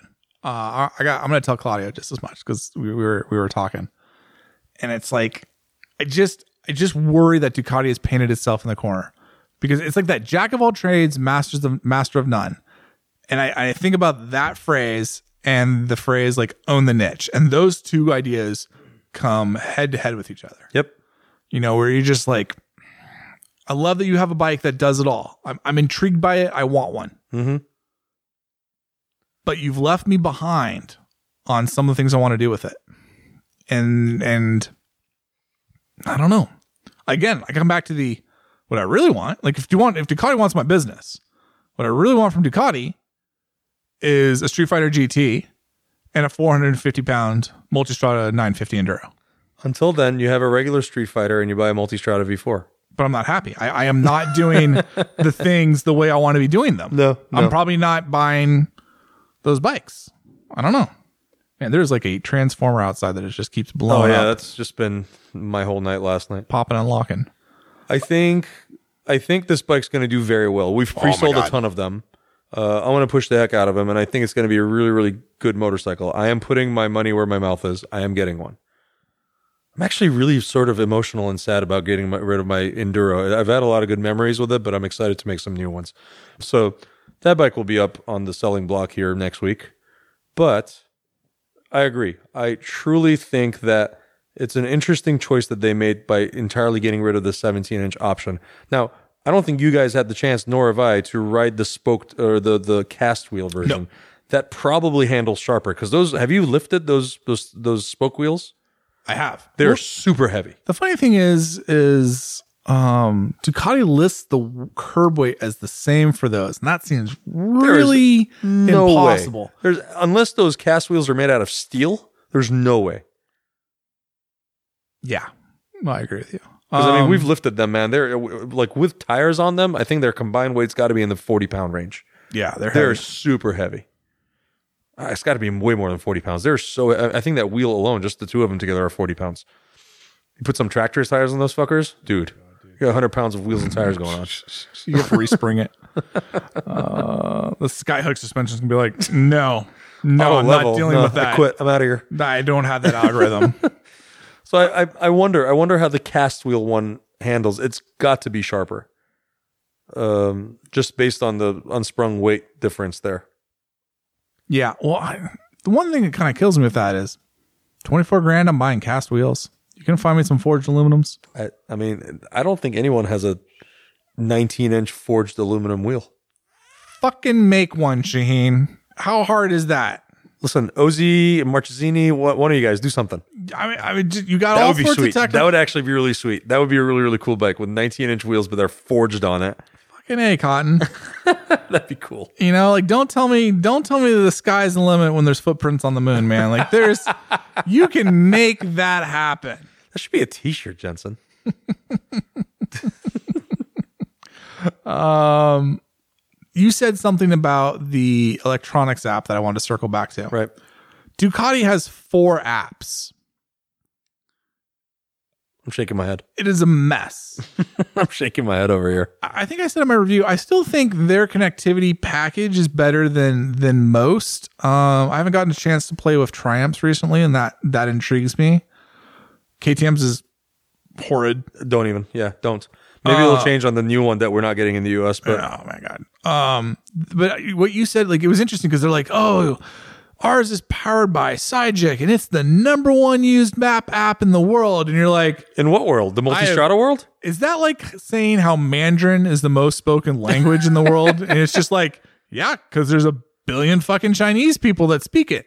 Fucking Muhammad's the number Like- one name in the world too, according to according to Superbad. It, it totally, Muhammad is the number one name in the world. And it's just like one of those things like, yeah, Muhammad's the number one name, but not in America, not in Europe. It's in a very particular place where people are named Muhammad and people speak Mandarin. And if you go there, like, yep, that's what you're gonna, that's what you're gonna name your kid, and that's what you're gonna speak. But you're just saying, like, you know what, guys, like, and it is, it is good. Like, it's actually a pretty decent map app. It looks good. It seems to work well. Yep. We had, um, Ducati had iPhones loaded up with their apps and, and had it all connected for us to use. Mine almost immediately disconnected itself. Yeah, because your phone went black. And then they If your phone goes on, uh, if your phone goes on uh, on rest, you get disconnected. it was really funny too. And ours were keep connecting to a Ducati hotspot because we're like in the middle of nowhere. And I'm like, uh, so this doesn't work. It was a little like, uh, I don't know how much I trust this thing. But at the other day, I'm just sitting there going like, I don't care how good it is because all I like, I'm sitting there going like, you know what I really want to use? I really want to use Waze. Yeah, are Google Maps because in my world, that's the number one mapping app. in, in in Jensen's America, in Jensen's world of motorcycling, or or like what could be interesting is like Rever. Um, you know, there's some interesting stuff, and they're sitting there like, all I really want you to do is like take my app that's on my phone and put it on the dash. And you know what does that really well? CarPlay CarPlay, Android and- AutoPlay, Android Auto. You know, like that's and that's like my fucking Africa Twin does that. That's my biggest gripe with that bike. And it's a, I mean, I get it, first world problems. If I, but but this is our job, right? We're we're here to be critical of these motorcycles and everything that they do on them. They, I really do think this is probably the best version of the multi-strada I've ever ridden. Agree. Like, come on, man. Motorcycle companies are really bad at being technology companies. I remember I remember us So talking stop, stop being technology companies. Just fucking. remember, here's a good here's a good like Jensen putting his foot in the mouth at a at a motorcycle function. I was at the Indian FTR 1200 prototype yeah. uh, thing that I got to go to. And I'm sitting at dinner next to the CEO of, of, of Indian motorcycles. And I'm and I'm telling him about how shitty the electronics are on on that bike. And like I'm sitting there like, you know, like, you know what? Like motorcycle companies have just like a really hard time being tech companies. You guys just aren't good at that. He's like, well, actually, we we do have like a whole division for that, and it's in Portland. It's like it's like out in Beaverton. And I looked at him and I was just like, Intel? one, did not know that. Two, you should fire them. Yeah, absolutely. Save some money. I mean, like I, I feel bad saying that because I don't want anyone like losing their job. But it's one of the things where I'm like, oh, oh, you, you guys did this in house, so you really just don't have an excuse at all. Then You telling me it costs less money to do that than to buy the rights to get Apple CarPlay? I don't know what the deal is with Apple CarPlay. I know it's not easy. I'm sure it's not. I know there's a lot of like Apple's not the easiest to work with on that, and it's a whole thing, and you gotta. I Okay, mean, the it. entire automotive industry does it at this point, so there's got to be a way. I get it. I get it. And and my understanding is Apple could really just care less about motorcycles. That's part of the issue. It's like, oh, you're you're you're Honda. Yeah, but it's going in a motorcycle. Yeah. Uh, talk to that guy over there. I don't know. but like you just sit there and like a lot of the a lot of these systems, you just sit there and you're just like, it is 2021. This is like 1996 bullshit. Like, do you not have anyone under the age of 50 looking at this? Do you not like like who's your beta tester? Who's your person? Like who who thought this dash layout was a good la- Beta tester, more like boomer tester. yeah, that's the thing. You just sit there and just like, like I remember him like just kind of like, I mean, he's like trying to slam me down and like kind of be like, boom, got you facial. and I'm like, fair play. I didn't know uh, you guys actually had people doing that, but it's like, it's so bad. Like you're, you should not be proud of that product. It's And it's the same thing with this, like that, that Sygic app. Like you're sitting there and like, yeah, it looks good. It looks like if it worked, it would be a decent thing, but it's not Waze. It's not Google Maps. It's not the standard that everyone is already using on their phone and using in their daily life. I don't need another mapping app. I don't need another, I don't need to download four apps on my iPhone to fucking do all the Ducati things I want to do. uh, yeah. And so there needs to be there needs to be like a millennial put in charge of that bullshit. Because whatever's going on right now ain't cutting it. And that goes lis- for somebody listening over the age of 45 just shuddered at the, the, the idea of a millennial in charge of anything at all ever. but that needs to happen at every motorcycle brand. That's not Ducati. That's No. not like a a, That's a- just- a that's critique across of the just one board. brand. Yeah. There's just like too many old white guys that are just sitting there going like uh, so can I play Worm on it or what? Here's I just what want my we. Nokia brick phone and to play Worm, and uh, you know I got my Bluetooth headset in. I still walk around with the one ear. Yeah, the one headset. earpiece in constantly. you know, and th- with the phone on the side holster. The old jawbone setup, eh? I yeah, seriously. You're just like, all right, come on. It drives me a little bonkers. As as a person that grew up in like the dot com age in Silicon Valley and has made a little bit of money doing computer shit, like it drives me a little bonkers to watch that. You're just like, Ugh, we are not doing technology well. We do we do motorcycle technology well.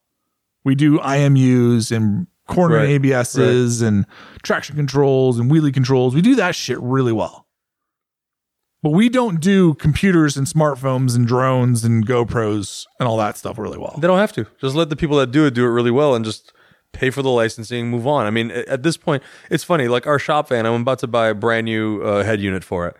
It's an Alpine. Remember that used to be like the big name if you had an expensive car and had an Alpine, Alpine in it? I'm putting an Alpine in my 4Runner. What are you talking about? Dude, so an Alpine, because I'm about to put a, a, a rear fa- a reverse camera on that thing. Yeah. And I said, hey, I just need something that I can, you know, do Apple CarPlay and Android AutoPlay, and I can hook up this camera to it.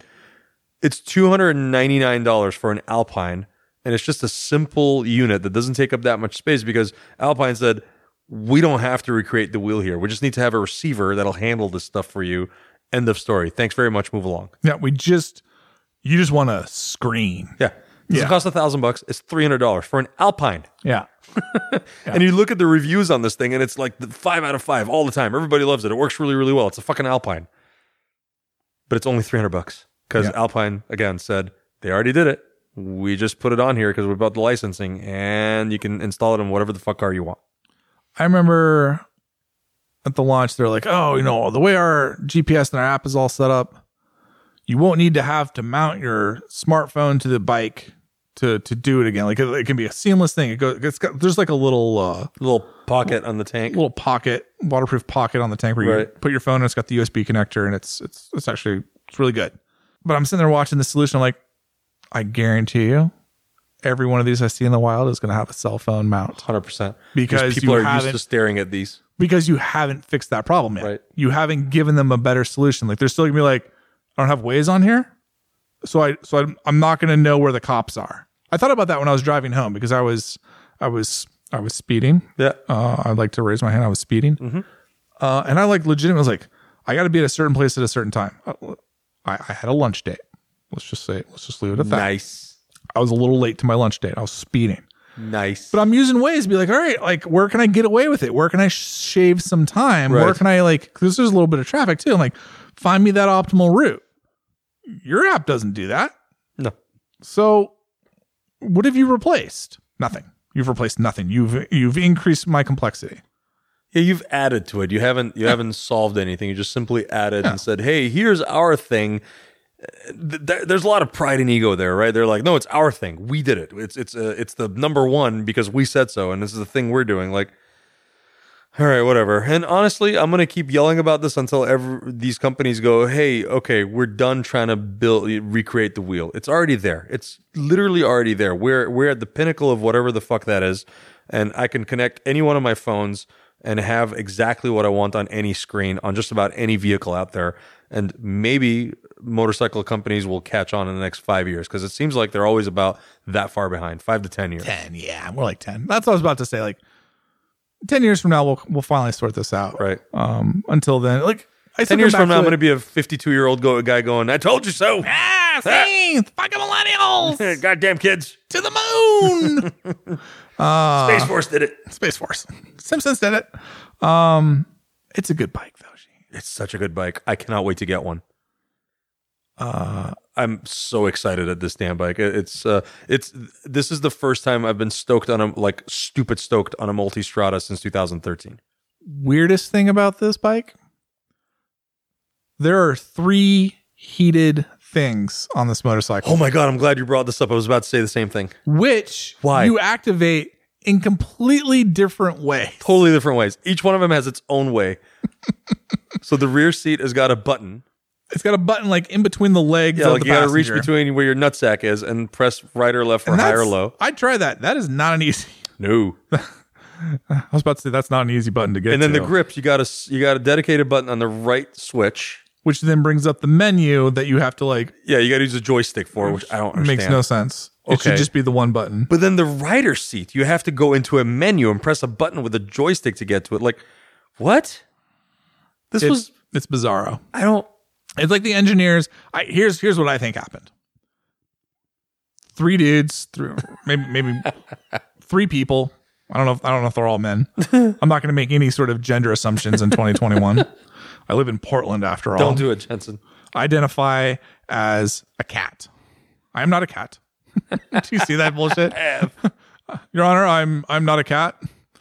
Um, but like I could just see three people being like, okay, let's let's just we don't know which one to pick. Let's just make three of them and see which one people like the most. We'll just we'll just shotgun approach that. But it's yeah, it's interesting. I don't. I-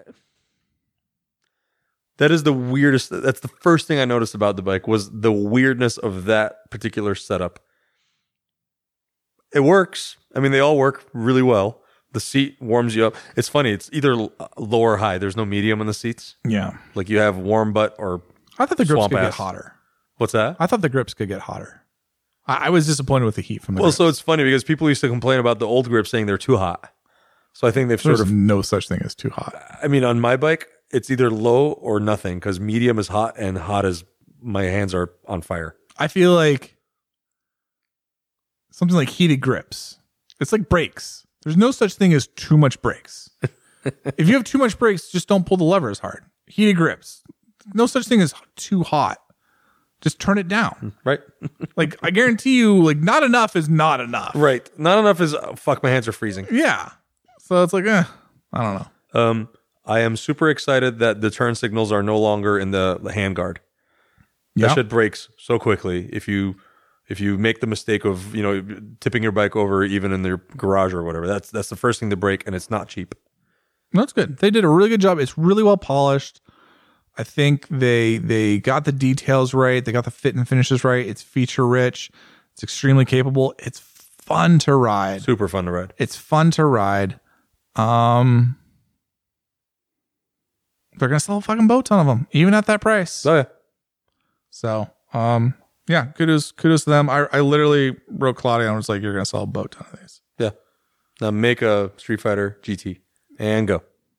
That's what I'm telling. them. Um, I don't think I don't think we have anything else. We we already touched on uh, KTM 1290 models uh, aren't going to be coming in 2021 to the US. We'll see them in 2022. Sorry, America. Um, Yeah. and that's truthfully that's part of the factor of why I say like this is my new only one bike in the garage bike There's nothing else. because like that KTM 1290 Adventure, it it dukes out for that spot, and the newer one, it could have I don't- it could be rad. I don't I don't know. It'll probably be get a chance to ride. feature rich, and it'll probably still be cheaper than the Ducati. So it'll be a, it's, it'll be a great value. We could be revisiting this conversation in about a year's About time. a year, we'll see what happens. Maybe by then we'll have the Streetfighter GT, and we'll be like, forget it. That's whole, that's the whole thing too. you know, like who knows what who knows what's around the corner. Um my understanding with that is the dealer inventory in the US is just too high with those bikes. They just haven't been able to move them, especially with COVID. the 1290s. The 1290s. Interesting. So they're just not going to bring them in. But my thought process on that is like we know they're coming. You've already shown us one of them. Right. We expect to see the other ones any day now. Like, I, I'm a buyer for one of those bikes, and I know there's a new one coming. Do you think I'm really going to pick up one of the ones off the dealer floor? I might be an opportun- opportunistic buyer and be like, oh, yeah, I'll buy one of those bikes you're having a hard time selling, but I want $8,000 off MSRP. and some dealer eventually is going to be like, Fine, take it. fine, get I'm outta here." tired of this Tired of paying flooring on it. yeah, I'm getting killed. Sure, why not? But like, I don't know. I mean, I just I see it from both sides. It's a tough spot to be in at the end of the day. That's just that's just what it is. It's just a tough, shitty spot to be in. But I feel like that's someone in Austria should probably be getting a talking to about that. I'm I'm imagining there is a talking to happening now because that there's uh, They're probably working for Ural now. under candle power, much like us right now. Yeah, exactly. I've heard stories of Urals being assembled by candlelight. I have as well. I think that's I don't know if that's an old wives' tale, but I want to believe it. I heard that from a Ural person. so they would have it on really, really good authority. They would have taken a photo, but they didn't have a camera. In Soviet Russia, you're all big fuel. Um, what else is going on? We talked about Harley Davidson sales, not doing so great. What else is going on in the news? MotoGP bikes are gearing up for MotoGP things. The GP21 Ducati looks pretty Looks pretty good. The Tech Trois KTM RC18 nice, looks really pretty. very nice. That's a good looking motorcycle. Someone in my little WhatsApp group with uh, MotoGP journalists was saying best livery ever. Uh, it's I, I like Pretty close. last generation KTM liveries anyway, so those look good. Yeah. Uh, I'm excited to see racing. I don't know where racing will start, but it's coming up. Um, I got some photos from from Kramer Joe of of the Kramer uh, taken all apart. Okay, okay. Um, some interesting things going on in there. Gone Racing 2021. Gun Racing 2021. I probably should get going on that. Um, Shit's starting, man. so I probably should finish up 2020 before I start 2021. um, In conclusion, in conclusion to my previous points. Uh, but yeah, no, it was interesting to see like uh, he was showing me like the top of the piston head's got like this black soot that we think is from the uh the Sunoco gas I was using. oh, and then you go and you look in the exhaust port and it's like super pitted and all fucked up and it's like a fucking honey badger was living in there. And we think that's from one of the VP fuels I was using. So well, I mean, you did go through a little test period period there. we were trying those things. I mean, it was he, he ended up having to port the You were having a little chemistry experiment. we were doing some chemistry experiments. And so, um, and then he lays like this like thing on me. He's like, ah, I'm not gonna give too much away, but like we we kind of had like a plan, and he's like, oh, we're gonna do this other plan now, and I'm like, wait, what? And he's like, hey, I gotta call you back. Didn't didn't call me back. I'm like, whoa, whoa, whoa, whoa, whoa, whoa, Hey, what are, hello? What are, we, what are we doing? We're running a twin. What am I doing now? What's your crazy idea? so You're gonna have an 890 motor in that thing by the time you get it back. you know, whatever. Oh man, Jensen's gonna overcook it going through turn one, not realizing he's got 30 extra horses on tap. Yeah, that could happen. so Kramer Joe, please don't kill Jensen. Jesus. No, I'm in good hands. But it was just like it was just one of those like funny phone calls. Like, oh, by the way, I uh, totally changed what we're doing. I gotta go. Bye. Oh, oh, oh, I mean, I'm in the car. Call me. Okay. Everything's gonna change. You, you'll know when you get it. Love you. Bye. Surprise. Um. So that's what's going on in my world. Cool, Cody. Kitty. Hopefully, at some point, I get power and I can start writing stories again. Yeah. Uh, I don't know how I'm going to record. If this pod, listen, if this podcast comes out on Monday, like It is Monday. you have to sign up for an ANR Pro account. Like there's there's no like, oh please do. No, no, no. We recorded this by candlelight without power, and then I and and I haven't had cell service all day either. So I don't even know how you're going to upload this. somehow I'm going to figure out how to edit this with no power and no cell service, and no internet, and upload it and do all that nonsense. Listen, listen. You want I, to go back to my house because I have power there. Probably. I need 500 subscribers to show up so I can buy this multi-strada I mean, I, V4. we should get at least ten subscribers per candle we've used here. So you know that's that's forty. This one. This candle's looking a little weak. What's going on with this guy? Yeah, so we get thirty-five because we have 30 three good candles and one questionable one. And this little one's about to go out. Oh, geez, I need more candles. Anyways, um, let's get out of the show.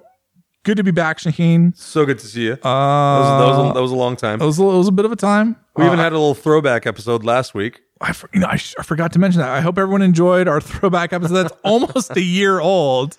People didn't. People thought we were out like riding the Superleggera at some track last week. They're like, "Dude, you got to ride." it." I'm like, "No, this is an old episode." Super old. I prob- well, here's the thing. I would have edited that into the show and given a little preface, but I was editing that on the road. I didn't have any of my microphones or anything. So, you know, I thought the description was enough, but sometimes not always. People don't read. You know, they just want to. They just press the button. Honestly, I never do. I, I I get it. I don't fault anyone for that one. Not at all. I'm busy, um, man. I got shit to do. So I'm glad we got that show out. That that was like a I don't know why that show got so lost. Well, I do know why, but I mean, you know, shit happens.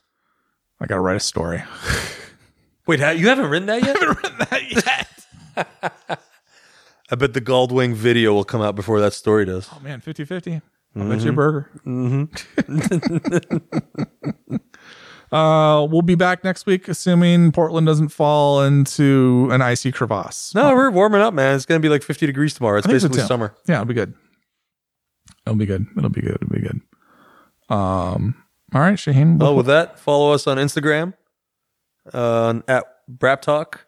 On uh, give us emails at webraptalk at gmail.com. Follow us on Facebook at Brap Talk Motorcycle Podcast. Uh, Twitter? Yeah, Twitter at webraptalk. Talk. I don't do the Twitter. That's you. yeah, I do the Twitter. You do Yeah. everything else. Yeah, I do everything else. I like talking with the people. There's some emails we got to get to though. We There gotta- are. we There's gotta some get on really that. good ones. There's Yeah. there's one that they sent us and they they want to know they want some of our wisdom, which is you know I, I don't know if that's very wise if you're looking for our wisdom. Yeah. I'm gonna try really hard not to steer you the wrong way, but you know we'll try. Um, and you don't have any power, so we can't see who signed up for pro, but I'm sure oh some people did. I, I apologize. I have no way of knowing. Uh, But- we'll get you next week. we will. We'll we'll There was promise to definitely get. some. I definitely remember a couple. So Nice. we'll get you guys next week. Apologies. I literally have no way of finding out. it's a bit of a mystery. Bit of a mystery wrapped in an enigma, being played by with Coda, or Coda's playing with it somewhere over there. Uh, she's over by the fireplace.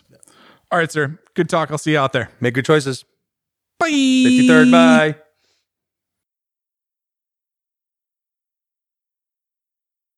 I can't even see. I can't even see the button to turn off the recorder. It's so It's dark. So dark in here. So welcome to Ural. We do podcast by candlelight. oh, there it